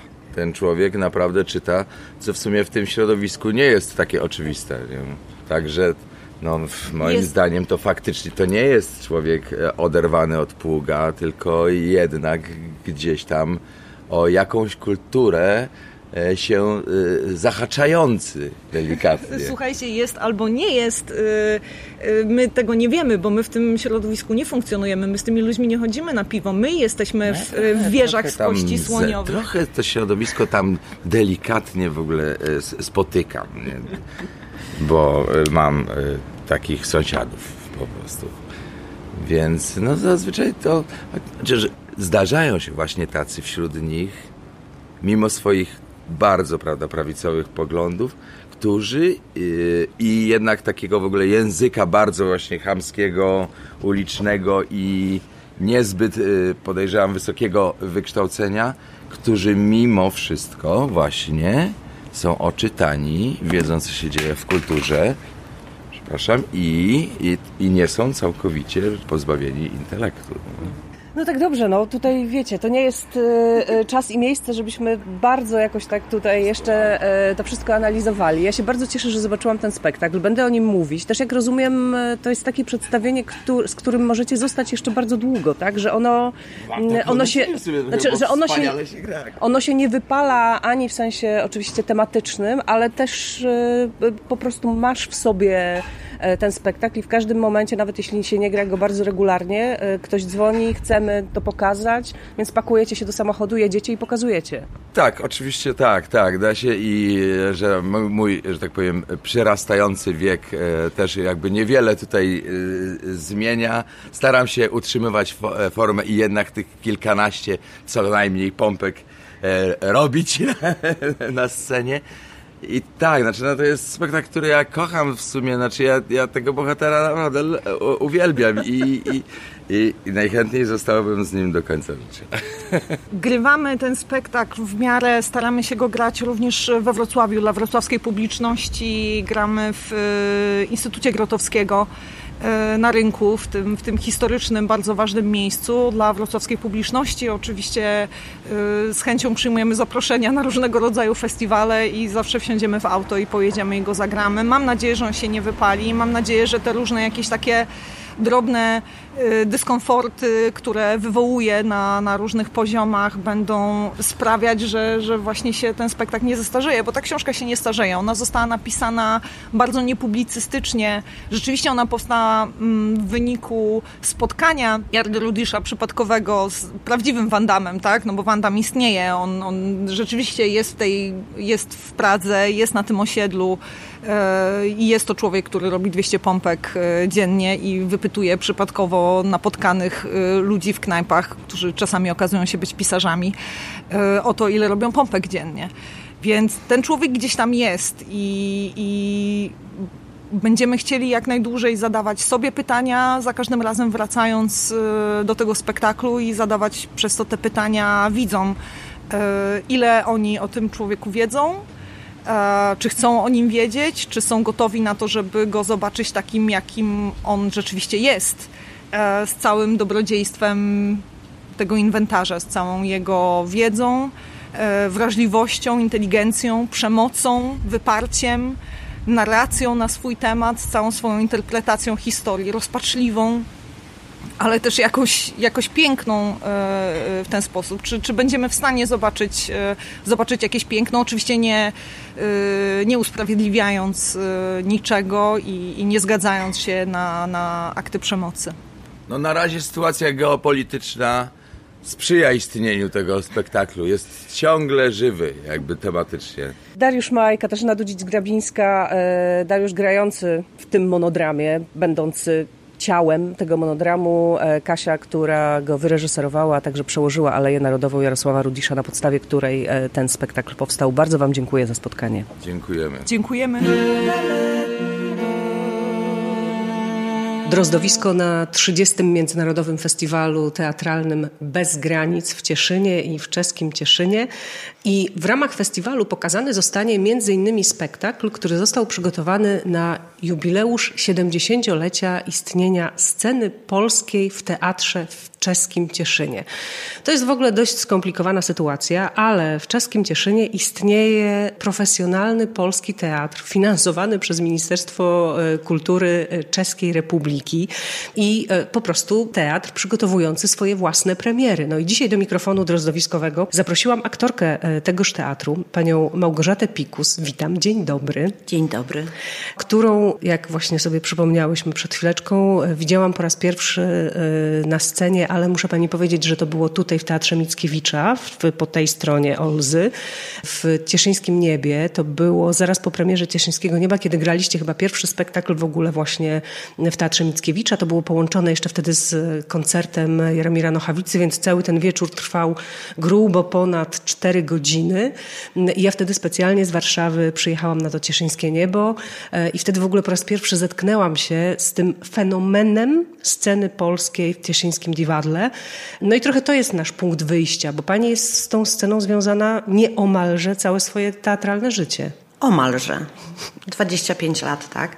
A spektakl y, pamiętam bardzo dobrze, bo wtedy y, Jarek y, stał za kulisami i obserwował nasze przedstawienie i był na tyle wzruszony, że całą garzę za koncert rozdał aktorom. Och, naprawdę. To było strasznie słodkie, tak? I przypuszczam, rzadko nam się zdarzają takie sytuacje, w związku z czym na pewno ten spektakl będę pamiętać bardzo długo. Ten konkretny, prawda? To ten konkretne, konkretny, tak, tak, tak, to tak, konkretne, tak, no, bo, tak. no bo to Cieszyńskie Niebo w ogóle mi pokazało istnienie Cieszyńskiego Diwadla i tej e, Sceny sceny polskiej. polskiej. No to co to jest za twór? Co to w ogóle jest ta scena polska? E, No tak, ponieważ mamy 70-lecie, więc e, łatwo e, wywnioskować, że scena polska powstała w 1951 roku. Ja bardzo dobrze pamiętam tę datę, bo to jest rok urodzenia mojej mamy. Powstała ona na potrzebę Polaków, którzy zostali za granicami, zostali po, po stronie mm, czeskiej i byli odcięci od y, polskiej kultury, od polskiego słowa. No tak, ponieważ przekraczanie granic nawet w tym e, rejonie przygranicznym było bardzo, ale to bardzo utrudnione. Bardzo utrudnione, tak. I mm, scena jakby takie, scena polska takie miała początkowo zadanie. Teraz już od dawna te, te granice nie istnieją i bardzo się cieszymy, że Polacy, którzy mieszkają po, po tej stronie Cieszyna, też do nas zaczynają coraz częściej e, gościć i wydaje mi się, że e, spełniamy takie zadanie w tej chwili stricte kulturalne. Jesteśmy e, rozrywką dla Polaków po tej i po tej stronie granicy. A pani w jakim momencie trafiła e, do Cieszyńskiego Diwadla? Ja dostałam się do sceny polskiej po znajomości. Dobra. Jednym e, z moich profesorów e, w studium SPOT, m, które kończyłam w Krakowie, był Janek Mączka, który pochodzi tutaj z tego rejonu. Urodził się w Karwinie, tak. tak. z Zaolzia. I mm, ja tak naprawdę dostałam zaraz po szkole propozycję grania w Legnicy od pana Głąba, ale tam się wydarzyła taka e, historia e, z koleżanką, która mnie wygryzła. Czy jednak to nie są legendy, że czasem aktorki Nie. się nawzajem podgryzają? Tak, tak, tak. To, to, to wszystko prawda. W tym zawodzie takie rzeczy się zdarzają. E, I no cóż, jakoś musiałam zarabiać na życie. Pracowałam w kawiarni w Krakowie. Spotkaliśmy się z Jankiem przez przypadek. Ja mówię, co ty tu robisz? To miałeś być w Legnicy. Ja mówię, no ale nie jestem. No a nie chciałabyś pracować w czeskim Cieszynie? Ja mówię, wiesz co, ja bym chciała pracować gdziekolwiek w teatrze, ale ja w ogóle nie umiem po czesku i w ogóle nic nie rozumiem. A on mówi, nie, nie, nie, tam jest polska scena. Mówi, ja ci pracy nie załatwię, ale mogę cię umówić z szefem polskiej sceny. Wówczas szefował nam e, Rudek Moliński, pan Rudolf Moliński. No i faktycznie spotkaliśmy się, oni grali Antygonę w Bagateli, ja przyszłam na spotkanie i w zasadzie nie było rozmowy czy, tylko od kiedy. Aha. I tak, tak e, dowiedziałam się o istnieniu polskiej sceny. Jasne, czyli pani nie jest w ogóle z Zaolzia i z tego y, tutaj świata, tylko... Trochę tak, bo moja mama wychowywała się w Goleszowie, czyli 7 kilometrów od Cieszyna i stamtąd pochodziła. E, Natomiast no jakby całe moje e, dorosłe życie, czy młodzieńcze... To Kraków. e, To, tak, to Kraków, ale przede wszystkim tutaj były zamknięte granice, więc nawet jeżeli odwiedzaliśmy rodzinę, to nie, jakby nigdy nie było okazji zawitać do czeskiego Cieszyna. Mm, Natomiast moja mama skończyła tutaj liceum Kopernika, więc ona się czuła cieszynianką i ja też trochę y, się czuję, jakbym wróciła do korzeni tak naprawdę, mimo że pochodzę z Chrzanowa, że, że moje młodzieńcze lata to był Kraków i oczywiście byłam bardzo zakochana w Krakowie. No cieszę się, że tak, że, że tak się te losy splotły, że, że tutaj jestem, bo to jest wyjątkowe miejsce. Dlaczego? Przede wszystkim dlatego, że leży na granicy i jest ta zbitka kultur. Yy, Wydawałoby się podobnych, bo jesteśmy Słowianami, ale jednak mentalność mamy zupełnie inną. Pani na pewno o tym bardzo dobrze wie, że jakby mentalnością Polacy i Czesi bardzo się różnią, kuchnią, kulturą, w zasadzie wszystkim się różnimy. I y, myślę, że takie miejsca, które leżą na pograniczu, tworzą taki swój klimat, taką swoją specyficzną kulturę. To myślę jest ciekawe i przyciąga ludzi. Ale przyszła Pani do tej sceny polskiej. Używam tego sformułowania, chociaż po prostu jak czytam gdzieś właśnie w tutejszej prasie, że w scenie polskiej premiera, to aż kłóci mi się to trochę z polszczyzną, bo ja bym powiedziała na scenie polskiej, a nie w scenie polskiej, ale tutaj e, w taki sposób się to, Tak. w taki sposób się o tym mówi. To było, rozumiem, jeszcze przed otwarciem granic, przed naszym wejściem do Unii Europejskiej. Tak, tak, tak. To jeszcze były granice dosyć szczel, szczelnie zamknięte. E, No i też było parę zabawnych sytuacji, bo musiałam wrócić właśnie, moja mama przyjechała do mnie i przechodziliśmy przez granicę, ponieważ ja jechałam z wózkiem z dzieckiem, to moja mama pokazywała paszport, a ja przejechałam przez bramkę. No i ten paszport został w torebce mamy, która została w Goleszowie urodzina, a ja musiałam wracać na spektakl. I na granicy zorientowałam się, że nie mam paszportu. I wtedy uprzejmy pan celnik zadzwonił do teatru. Czy to prawda, że taka pani tam gra? Czy to prawda, że ten spektakl odbędzie się za dwie godziny? I, że tak powiem, na gębę mnie tak puścili przez granicę. Także tak, granice były zamknięte.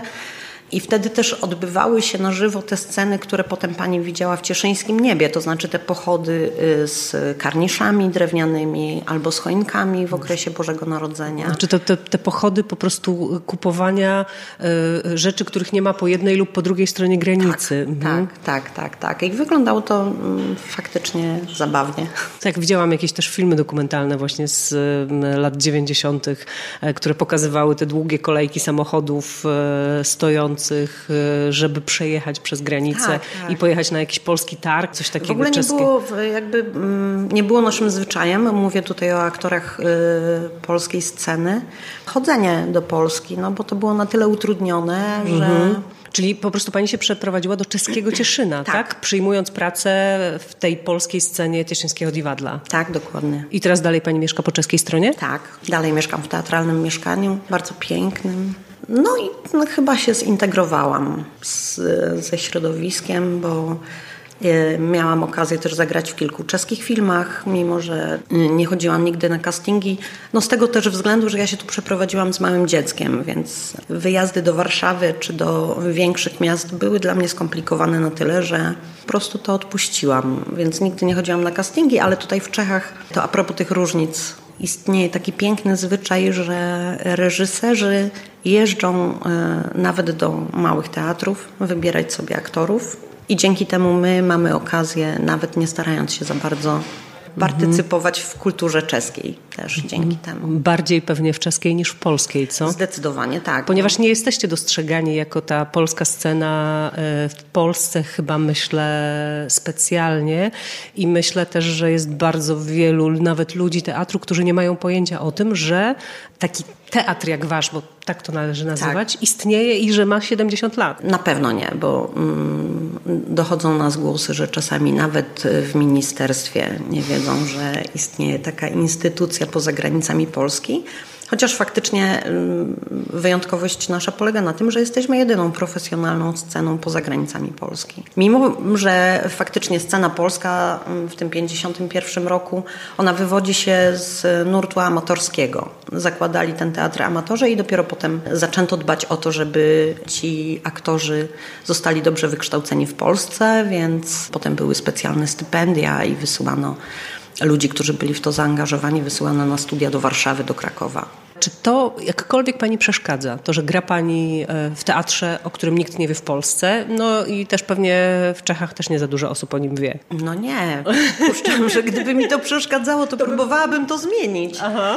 I przyznaję, że na początku był taki, było takie e, parcie, żeby gdzieś iść dalej. Natomiast tutaj też wydaje mi się, że mamy taki luksus y, pracowania właśnie, y, co się z kolei w Polsce nie zdarza, że pracujemy z polskimi reżyserami, ale pracujemy też czasami z czeskimi, czasami ze słowackimi reżyserami. Ten tygiel też rzutuje na, na, na tą scenę polską i Właśnie dzięki temu, że ta kultura czeska i ten teatr czeski wygląda trochę inaczej, że mamy szansę posmakować innego podejścia do teatru, że nie zawsze musi być dramatycznie i z patosem, że można mówić, bo to, to mi się wydaje charakterystyczne dla czeskiego teatru, o gorzkich rzeczach mówić e, poprzez uśmiech, poprzez e, takie, no Czesi mają takie lżejsze podejście. Do, Spuszczają do powietrze, no tak, po prostu, tak. ale też bardzo im się podoba to, że my z kolei potrafimy poważnie mówić o poważnych sprawach, bo e, to, co dla mnie było jakimś w ogóle totalnym zaskoczeniem, to kiedy rozmawiałam z najróżniejszymi czeskimi artystami, artystami, e, to wszyscy mówią, nie, ta polska kultura jest tak wspaniała. Czego wy w ogóle szukacie w tej czeskiej kulturze? Ta wasza, wasze filmy, wasza szkoła plakatu, wasz teatr, no to jest w ogóle, to są Himalaje, my do tego w ogóle nie jesteśmy w stanie doskoczyć. A my w Polsce, przynajmniej niektórzy z nas, zapatrzeni jesteśmy totalnie w e, tę czeską kulturę, na czeski film, na czeską literaturę i tak dalej. Tak, tak na to przymrużenie oka i na takie nie do końca serio y, traktowanie pewnych rzeczy, albo traktowanie ich serio, ale właśnie z przymrużeniem. No i to jest, to jest, to jest absolutnie arcyciekawe, ale to jest też świetne. No, że... Ale też zetknęłam się faktycznie z takim zachwytem nad tym naszym teatrem, właśnie takim dramatycznym i z patosem, którego my czasami pewnie mamy dosyć. No ale wy z kolei na 70-lecie e, sceny polskiej przygotowujecie balladynę, tak? I premiera będzie w ramach, my rozmawiamy jeszcze przed premierą, ale ona się tak. odbędzie w ramach 30. Międzynarodowego Festiwalu Teatralnego e, Bez Granic. No kurde, balladyna. No tak, ale ja gram chochlika. E, co się da dzisiaj, e, na parę dni przed premierą, powiedzieć o tym spektaklu? Na pewno da się powiedzieć, e, że reżyseruje to Bogdan Kokotek, nasz obecny szef. Krzysztof Małachowski przygotował fantastyczne kostiumy. No i cały czas pracujemy. Jesteśmy teraz w próbach generalnych, więc jakby cały czas rzeźbimy. I to będzie na dużej scenie. To będzie na dużej scenie. Bo tak. też e, trzeba powiedzieć, że Cieszyńskie Liwadlo ma dwie albo trzy sceny, którymi oba zespoły, bo my mówimy cały czas o scenie polskiej, tak. ale w Cieszyńskim Liwadle działa też scena czeska, co oznacza, że są tam właściwie dwa zespoły teatralne, które się tą sceną nawzajem muszą dzielić. E, trzy zespoły teatralne, bo jest jeszcze Teatr Lalkowy Bajka, Ale tak, fizycznie scenę mamy jedną, a zespoły aktorskie mamy dwa. No i dzięki takim spektaklom właśnie jak Cieszyńskie Niebo, czy jeszcze wcześniej była Edith i Marlen, to też było czesko-polskie przedstawienie. Czasami e, na tej scenie jesteśmy razem, co jest też fajne. E, skrzypek na dachu e, też jest teraz tak. w repertuarze. Skrzypka wyreżyserował dyrektor Petr Kracik. To są tak dyrektor naprawdę... Cieszyńskiego Diwa dla po prostu tak, całego. Generalny tak. dyrektor, mhm. tak. I to są dwie wersje językowe, czyli jest polska i czeska. One wyglądają prawie tak samo. No i też miałam szczęście czy nieszczęście. Zostałam poproszona przez dyrektora, ponieważ tam koleżanka połamała żebra z czeskiej sceny. Oj. I inna koleżanka z czeskiej sceny za nią zrobiła zastępstwo, a ja zostałam poproszona o zagranie frumasary po polsku i po czesku, czyli jakby robiłam tę samą rolę na polskiej i na czeskiej scenie, więc miałam przyjemność pogrania znowu z czeskimi kolegami ale też y, wymieniają się y, eksterniści, czyli ci ludzie, którzy u nas tańczą tacy młodzi. No i ostatnio e, też kolega aktor został poproszony, żeby zatańczył w spektaklu, bo ktoś tam... Mhm. No tak, to, to jest super wygodne, ale to jest w ogóle też, rozumiem, rodzaj ewenementu, że e, to samo przedstawienie ma wersję polską i czeską. To się specjalnie często nie zdarza chyba e, Nie, ale myślę, że tutaj teatrze. też jakby ten ekonomiczny aspekt, po prostu wykupiliśmy prawa do, do tego spektaklu i mieliśmy z nimi też kłopoty, mhm. więc tam pewnego dnia nie było wiadomo, czy będziemy grać. Mieliśmy próbować balladynę, ale jednak próbowaliśmy prywatną klinikę, bo nie było wiadomo, czy będziemy mogli wieczorem zagrać skrzypka na dachu, więc przyszliśmy do pracy jakby Okazało się, że próba jest zupełnie do czego innego i że w zasadzie nie wiadomo, co wieczorem zagramy. Ależ po prostu Bo historię. w Nowym Jorku rano jeszcze spali, to znaczy jak przyszliśmy mm -hmm. o dziewiątej do pracy, to oni tam jeszcze mm -hmm. spali, więc musieliśmy czekać, aż się Nowy Jork obudzi i ktoś tam kompetentny da znak, że możemy to grać albo nie. Też nie wiedziałam, że to aż tak wygląda e, dramatycznie, no ale okazało się, że po prostu nie będziemy mieć nie będziemy mieć muzyki i wtedy nie ma innego wyjścia, trzeba zagrać inny spektakl. No tak, tego jako widzowie nie wiemy i do końca nie musimy tego wiedzieć, no ale jak takie smaczki e, e, wychodzą, o których pani tutaj mówi, no to fajnie jest o tym posłuchać. Ja o niczym więcej nie wiem. ja się ciągle, ja ciągle jestem w teatrze. No to, to, to też jest specyfika tego miejsca, że my w zasadzie przyjeżdżamy tutaj z Polski, nie mamy tutaj ani rodzin, ani znajomych więc jesteśmy skazani na swoje towarzystwo. Kiedy wyjeżdżamy z naszym agentem do Polski, to jesteśmy razem w autobusie, razem w hotelu, razem na scenie i potem jak spędzamy wolny czas, bo tam, nie wiem, pójdziemy do kina czy do restauracji zjeść, to też jesteśmy ciągle razem. Więc chcąc, nie chcąc, jesteśmy swego rodzaju komuną. Potem, jak już się tu zadomowimy i jakby rozszerzymy swoje spektrum działalności, to tak, to, to, to już wiadomo, ale na samym początku to tak właśnie wygląda, że jesteśmy. Ale czyli to jest tak, że tutaj nie przyjeżdżają do tego teatru ludzie, którzy znają ten teren, tylko to są po prostu aktorzy, e, których e, dyrektor sobie wybiera, zatrudnia no, do ostatnio, zespołu. Tak, ostatnio robiliśmy casting i oczywiście na samym początku, faktycznie jakby cofnąć czas, to na samym początku byli ludzie wyłącznie z Zaolzie, jakby mhm. byli wyłącznie Czesi pochodzenia polskiego, którzy władali znakomicie językiem, wyjeżdżali na studia i wracali. Taki Janek Mączka na przykład nie wrócił. Albo Przemek Branny, który jest synem naszej mm, znakomitej aktorki, nestorki Halinki Brannej. On też nie wrócił, został w Bagateli w Krakowie, ale większość z tych aktorów to właśnie pochodziła z tych terenów. No jest ich coraz mniej. Być może też dlatego, że tych Polaków na Zaolziu jest coraz mniej, że jakby ta młodzież bardziej integruje się chyba w stronę czeską, jakby mhm. prostsze jest dla nich studiowanie, uczenie się, kontynuowanie nauki y, czy pracy po stronie czeskiej. No chyba dlatego, no, ale jest, jest, jest wśród nas kilku zaolziaków. Także mamy też kontakt z językiem po naszemu. A po naszemu też gracie? Bywało. Pamiętam taką zabawną historię świętej pamięci Rysiek Malinowski miał taki tekst. Y, Janusz Klimsza, reżyser właśnie stąd, y, napisał y, bajkę i napisał ją właśnie w gwarze zaolziańskiej. No i tam był tekst, tekst Pana Boga. Ja, ja, tyś też tam posła swoje browki, brawki. A on mówi, no a co to są brawki? Na co kolega z Zolzia mówi, no dyć babuć. Także Rysiek Malinowski pochodzący z Wrocławia w ogóle nie rozumiał, nie co gra. O czym, o czym mówimy. Chodziło o owce, no. Także tak, tak. I czasami posługujemy się po naszemu, ale to faktycznie rzadkość. Robiliśmy też Zygadłowicza, ale to z kolei jest taka gwara wadowicka. No i też, e, skoro mówi Pani, że czasem gra na czeskiej scenie, to znaczy, że też już po czesku mówi Pani tak, że może po prostu stanąć na scenie. Nie, nie, nie, Nie? nie, nie, nie. To jest wszystko kwestia przypadku. Wydaje mi się, że posługuję się swobodnie językiem czeskim, natomiast to nigdy nie będzie mój rodzimy język. To nie będzie język, w którym śnią mi się sny i w którym będę mogła mówić na scenie. Przyznaję, że tą piosenkę po czesku musiałam nagrać. Nie byłabym się w tak krótkim czasie nauczyć mm, dosyć trudnej partii frumasary. Mówi Pani teraz o tym skrzypku. O skrzypku, tak, tak, tak. Mhm, Czyli, że Więc tam z jest playbacku leci tam na spektaklu. Playback, Mhm. Tak, tak. Bo to i technicznie bardzo trudna piosenka i ten y, czeski, żeby on Zrobić to dobrze, żeby jasne, to, żeby y, wybrzmiało, żeby tak. zrozumieli widzowie. To, to było jakby ponad siły, więc umówiliśmy się z panem dyrektorem, że zrobimy playback. No słychać, generalnie u Polaków słychać, że mówią po czesku, ale, ale słychać akcent, więc jakby to z, za każdym razem... nesmim mówić czeski przy Was. A, a nie ja.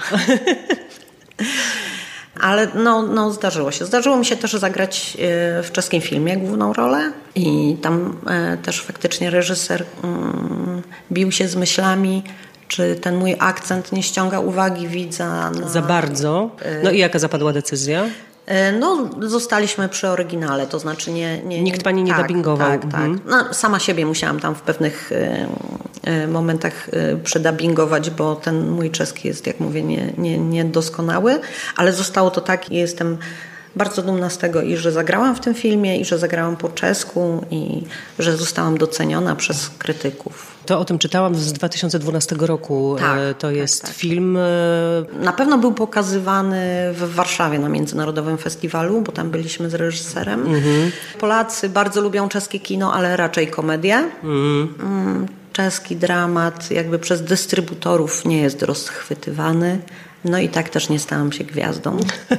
w Polsce, za Polsce. sprawą tego czeskiego filmu i głównej Tak, w nim tak, roli. tak. E, Ja bardzo liczę na to, że jednak drozdowiska słuchają tacy bardzo zajadli czechofile, którzy umieją sobie znaleźć też w internecie pewne rzeczy, więc może będą chcieli sobie ten film obejrzeć. Film nosi tytuł Połpata, co nie znaczy, jak moja koleżanka z zespołu przetłumaczyła półpięta, tylko e, kwietne pąki, tak jest przetłumaczony na język polski ten tytuł. I co to jest za film? No to jest y, czeski dramat opowiadający o rozpadzie rodziny. Taki dosyć ciężki. Puszczają go zawsze przed świętami Bożego Narodzenia. W telewizji, tak? tak, tak.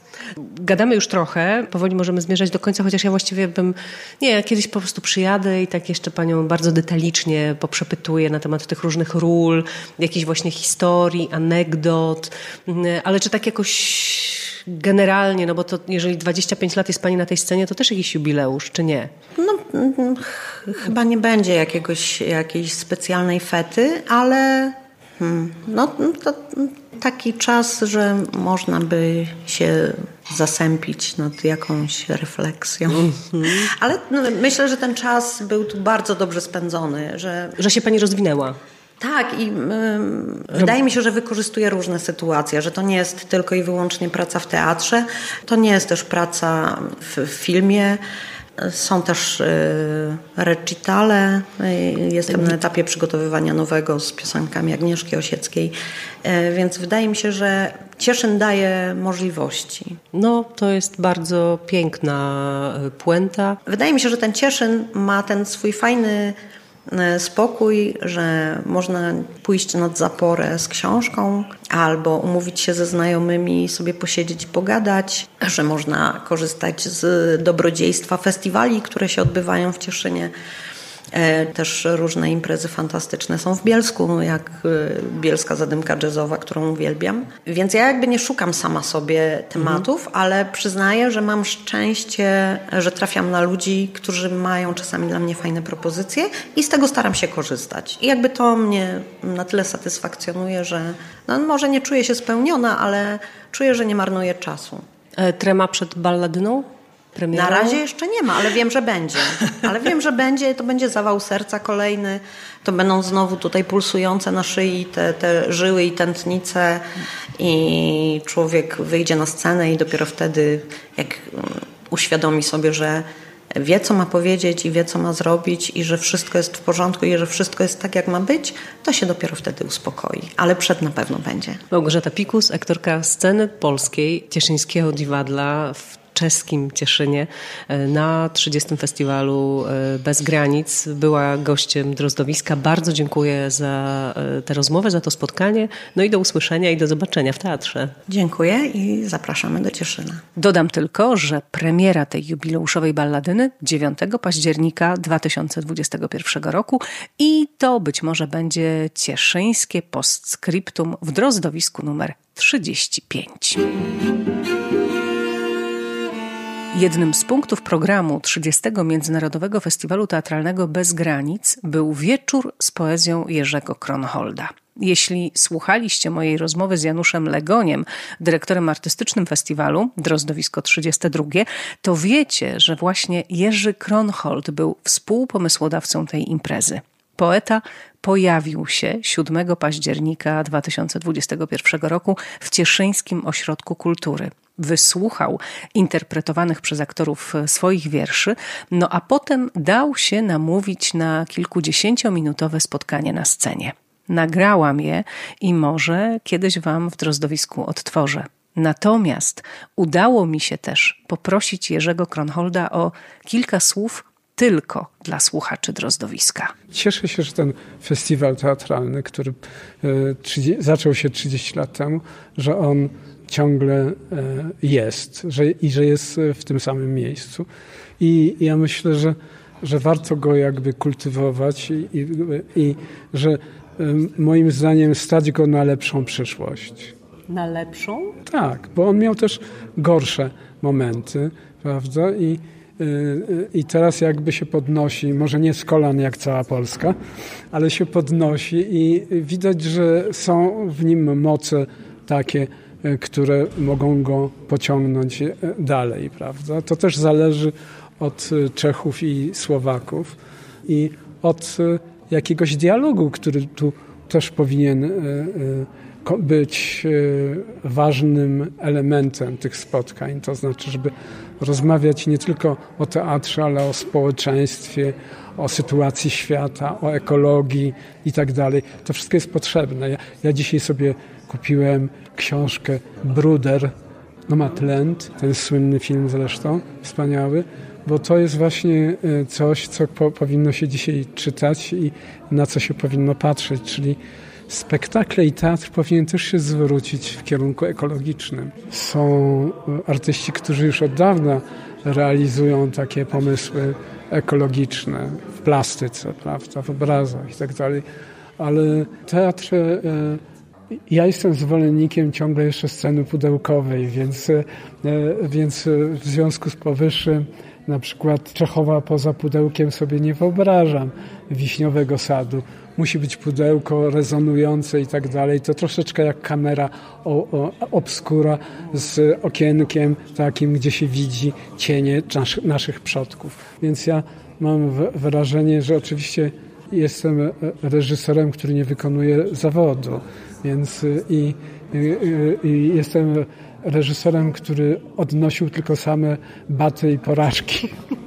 No ale jak, skoro nie uprawiał zawodu, to jak mógł mieć porażki? No, no na, na, miałem też chwilę wzlotu w Lublinie na studenckiej e, robionej przez Andrzeja Roschina. Takie były festiwale i tam realizowałem przedstawienie trzema krzyżykami Helmuta Kaisara, który jest moim rodakiem stąd. Takim jakby troszkę zapoznanym, ale był moim przyjacielem i moim zdaniem z najwybitniejszych ludzi polskiego teatru. Ciągle jakby y, niedocenionym, prawda? Jak sobie pomyślę, że ten y, Helmut patrzył kilkadziesiąt lat nawet do przodu, widział, co się będzie działo był prognostykiem, ale także był człowiekiem mocno osadzonym w duchowości protestanckiej, w psalmach Dawida, prawda, i tak dalej. To jakby czyniło z niego postać teatru niezwykle istotną i ważną. To jeszcze tylko zapytam, bo e, o jedną ja się rzecz. rozgadałem. Zapytam o jedną rzecz, dlatego że wiele razy też dzisiaj tutaj podczas spotkania padło nazwisko Adama Zagajewskiego. Ja miałam raz okazję z panem Adamem porozmawiać i to było przy okazji takiego koncertu, który zrobił Włodek Pawlik z jego wierszy Tak. i on te wiersze również na Mam scenie recytował. Też mam tę płytę. E, I myśmy wtedy z panem Adamem trzy zdania zamienili, naprawdę trzy zdania. I ja go zapytałam między innymi o jego stosunek w ogóle do śpiewania wierszy. Jego stosunek był niezwykle pozytywny. E, No, dowodem był, e, był ten koncert. A jaki jest pana stosunek do śpiewania wierszy? To powiem taką e, anegdotę. Mianowicie zadzwonił do mnie, to był rok e, 71 albo drugi, Leszek Aleksander Moczulski i powiedział, Jurek, zaproponowałem Ewie Lipskiej, Adamowi Zagajewskiemu i Rysiowi Krynickiemu, żeby napisali wiersze dla Grechuty i, i, ciebie, i ciebie też proszę, żebyś napisał. E, I rzecz polega na tym, że oni wszyscy napisali z wyjątkiem mnie. I e, naj, naj, najbardziej znana z tego jest fantasmagoria obłoków e, Grechuty wedle tekstu Krynickiego. E, niezwykły, piękny wiersz i piękne wykonanie, prawda? Ale, ale też i Zagajewski wtedy napisał wiersz, który był wykonywany przez Grechutę. Czy to oznacza, że to jest okrągła odpowiedź na tak? Piszmy muzykę do wierszy? Tak, a, a może nie do wszystkich na przykład. Na przykład e, trudno by mi e, było sobie wyobrazić, wyobrazić muzykę do wierszy Ozgi Michalskiego na przykład. Albo aktualnie do wierszy Węcla, czy na przykład do tekstów Wilcztajna, prawda? Okej, okay, dobra, nie brnijmy, ale y, siebie by pan pozwolił zaśpiewać. No gdyby się taki e, o, odważny śmiałek znalazł, to czemu nie? By, byłbym ciekawy, ja napisałem taki cykl, do którego jestem troszkę przywiązany, który się nazywa Stance i który jest nawiązaniem do... Jest taki tomik, prawda, pod tak, takim tytułem. Tak, Stance i który jest nawiązaniem do e, starożytnej formy wiersza stosowanego w poezji prowansalskiej trubadurów i oktostychy. Więc gdyby się ktoś znalazł, a to jest taki mój manifest miłości do świata i do kobiety jednej. Bardzo dziękuję, panie Jerzy. Tak? tak. Ja też dziękuję. Drozdowisko w Cieszynie i czeskim Cieszynie na 30. Międzynarodowym Festiwalu Teatralnym Bez Granic. No i chodząc sobie po czeskiej stronie, szłam ulicą Dworcową i nagle w głębi zobaczyłam napis Klub Polskiej Książki i Prasy, księgarnia u Wirtów. Maluteńka księgarenka, otwarta. No to co? No to nie ma wyjścia. Wchodzę. Mówimy również po polsku i po naszemu. Napis na e, szybie. Księgarnia otwarta od 9 do 12 i od 13 do 17, a w piątki i w soboty zamknięte. Wchodzimy do środka, niewielkie bardzo pomieszczenie. E, pierwsze, co rzuca się w oczy, to półka z napisem Cieszyńscy autorzy. E, no a za ladą, dzień dobry. Dzień dobry, nazywam się Roman Wirt.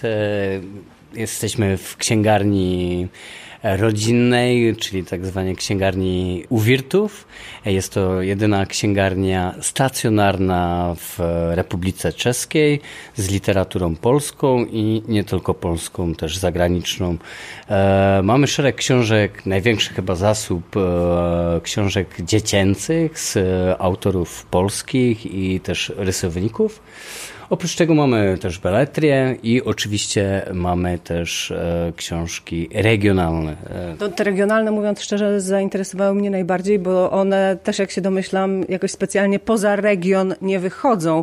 W związku z tym w żadnej księgarni w Warszawie się ich dostać nie da. Podejrzewam, że nie, aczkolwiek na przykład od pani Danuty Chlupowej książki, to jest nasza pisarka z Olzia, są też sprzedawane w Polsce, więc też wychodzą niektóre, ale na tak, przykład... to są takie trochę mm, powieści obyczajowe, ja je nawet y, czytałam. E, muszę powiedzieć, y, pani Danuta się ze mną skontaktowała. Widzi pan, przypomniał mi pan, że muszę się z nią też skontaktować. To poza tym mamy e, Andrzeja Niedobę. E, to był niestety świętej pamięci w tamtym roku zmarł. E, pisarz e, napisał Rzekę Nepokorną, a najnowsza książka to Herody, e, którą tu właśnie teraz na składzie mamy. Mamy też różne... Ale i to są książki właśnie o Śląsku Cieszyńskim? Tak, tak, tak. On był takim regionalnym, powiedzmy, patriotą i pisał właśnie z sentymentem, wracał do tych swoich stron z dzieciństwa. Wiadomo, Pilch też pochodził ze Śląska Cieszyńskiego, co też wspomina w swoich książkach czasem. Mamy też książki etnograficzne od e, naszego profesora, który też pochodzi z polskiej mniejszości, od Karola Daniela Kadłubca. No i wiele innych e, książek. Mamy też prasę polską. E, Tą tutejszą, e, która się tutaj na Zaolziu ukazuje. Mamy zwrot i głos ludu i też mamy jakby do stałych klientów gazety z Polski, po prostu tak jakby tygodnik powszechny, Kobieta i życie. Nie, to chyba już nie ma kobiety i życia. Czy, czy życie na gorąco, przepraszam. Mamy po prostu też i prasę. Patrzę cały czas na te e, półki, patrzę na to, co tutaj stoi, ale znajduję też e, na tych półkach e, rzeczy no po prostu głośne, głośne polskie nowości. No, Olga Tokarczuk oczywiście tu jest. Najnowsza książka Magdy Grzebałkowskiej, Wojenka, o dzieciach, które dorosły bez ostrzeżenia. Biografia Agnieszki Osieckiej, no, sporo takich po prostu gorących rzeczy. Mamy... Pytają o to Polacy mieszkający na Zaolziu? Też pytają, też mamy klientów e, z e, Czechów, którzy są zainteresowani kulturą polską, książką polską, więc mamy różnych klientów. To nie tylko jest jakby, jesteśmy otwarci no, oczywiście na polską mniejszość, która żyje tutaj na Śląsku Cieszyńskim w Republice Czeskiej, ale też mamy oczywiście klientów z Czech, wysyłamy na przykład wysyłkowo pocztą książki i zainteresowanie jest y, polską książką generalnie. Polską książką w oryginale, bo to jest tak. istotne. Polskich pisarzy w oryginale. Też mamy też y, przetłumaczonych polskich pisarzy, mamy to na półce e, po czesku dla tych, którzy są zainteresowani, a nie znają języka polskiego. Mamy też książki e, do nauki języka polskiego i nauki języka czeskiego dla Polaków. Tak, widzę tutaj też słowniki e, polsko-czeskie i czesko-polskie, dosyć istotne, kiedyś nie do kupienia zupełnie, nie do dostania, teraz już jest trochę łatwiej, e, ale też rozumiem, że, że, że pan czy pana rodzina musi być bardzo e, na bieżąco z tym, co się dzieje w polskiej literaturze, a długo prowadzicie tę księgarnię? Wie pani co, mój ojciec e, jest zawodu księgarzem i tak z głowy powiem, podejrzewam, chyba teraz było to, 50 lat e, jest w zawodzie, czyli jest zawodowym księgarzem po prostu. Ale to nie jest tak, że 50 lat ma ta księgarnia? Nie, nie, nie, 50 lat jest we fachu, e, wiadomo, zaczynał w domu książki, bo to były takie czasy i skończył właśnie w domu książki, później otworzył swoje księgarnie, a tą księgarnię, teraz trudno mi powiedzieć, chyba 10 lat około. Coś mi tak wydaje się, że to będzie 10 lat, nie wiem. To też chodzi o to, że to nie jest e, miejsce nowe i też rozumiem, że to jest takie miejsce, o którym po prostu ludzie wiedzą, że ono tutaj jest i że można do was przyjść, zapytać, poprosić. Jeśli jakieś książki nie macie, to ją ściągniecie. Tak. Że jesteście na bieżąco z tym, co się dzieje tak, tak, w tak. literaturze. Jesteśmy na bieżąco po prostu z literaturą, co wychodzi, kto dostał jaką nagrodę i tak dalej, i tak dalej. Macie szczegóła? E, mamy, oczywiście mieliśmy też kajść, ale już się sprzedało. To poszło szybko. To jest zawsze z nagrodami. Jak jest nagroda za książkę, to później jest urwaniem. Po prostu ludzie kupują, potrzebują. To, ale to też pokazuje, że nagrody książkowe, nagrody literackie e, są ważne. No tak, dobrze. Promują, promują książkę. E, a pan co lubi czytać? Ja lubię literaturę faktu, historyczne i etnograficzne. Z, jestem po studiach etnograficznych, etnologicznych. Także. A, to dlatego ta etnografia też tutaj po prostu ma swoje miejsce, bo jest specjalista. Y, nie, to nie jest chyba tak. Y, generalnie tu na Śląsku Cieszyńskim wychodzą, jest zainteresowanie jakby i pielęgnacją folkloru, także jest odbiór. Mamy wiele zespołów e, pieśni i tańca na Zaolziu, różne organizacje polskie, także jest zapotrzebowanie po prostu. I mamy też mm, naukowców, którzy piszą o tym. No bardzo dziękuję. Mam nadzieję, że wieść o Waszej księgarni e, dostanie się teraz e, trochę dalej, do centralnej Polski i być może jak ktoś tu przyjedzie, nie wiem, na kino na granicy albo na e, festiwal teatralny bez granic, tak jak ja tu jestem teraz, to po prostu zajrzy do Was i jakąś zaolziańską książkę cieszyńskiego autora czy autorki zabierze sobie do centralnej Polski, czego życzę. Dziękuję ślicznie za rozmowę. Jest 8 października 2021 roku. Powoli, naprawdę powoli dobiega końca 30. Międzynarodowy Festiwal Teatralny e, Bez Granic w Cieszynie i czeskim Cieszynie. Za kilkanaście minut w Teatrze imienia Adama Mickiewicza, tu po polskiej stronie w Cieszynie, pokazany zostanie przedostatni spektakl teatralny tegorocznego festiwalu. No a ja stoję w foyer i postanowiłam jeszcze Małgorzata Koniorczyk na Instagramie Motylkowa, którą kolejny raz zresztą spotykam w Cieszynie na Festiwalu Teatralnym Bez Granic. Dobry wieczór Pani Małgosiu. Dobry wieczór. No jak to jest robić zdjęcia na festiwalu teatralnym? Jest Pani tutaj cały czas wszędzie. Nie jestem zawodową fotograficzką, ale jestem pasjonatką i może bardziej robię te fotografie sercem niż dobrym sprzętem. Także wielka radość. Czyli wyzwanie, tak? Tak, zdecydowanie. No a jak to się stało, że się Pani tutaj znalazła jako y, jeden z fotoreporterów festiwalowych? No bo jest Pani mm, festiwalową fotoreporterką. To już jest mój trzeci festiwal. Zaczęłam współpracę... Y, znajomość może o tak z naszą dyrektorką Kasią Dendys-Kosecką, bo odwiedzałam regularnie salon poezji w Bielsku Białej, fotografując go w czynie społecznym. Który ona, rozumiem, prowadzi, tak? Tak. I później pewne takie drobne jeszcze zlecenia i znalazłam się tutaj.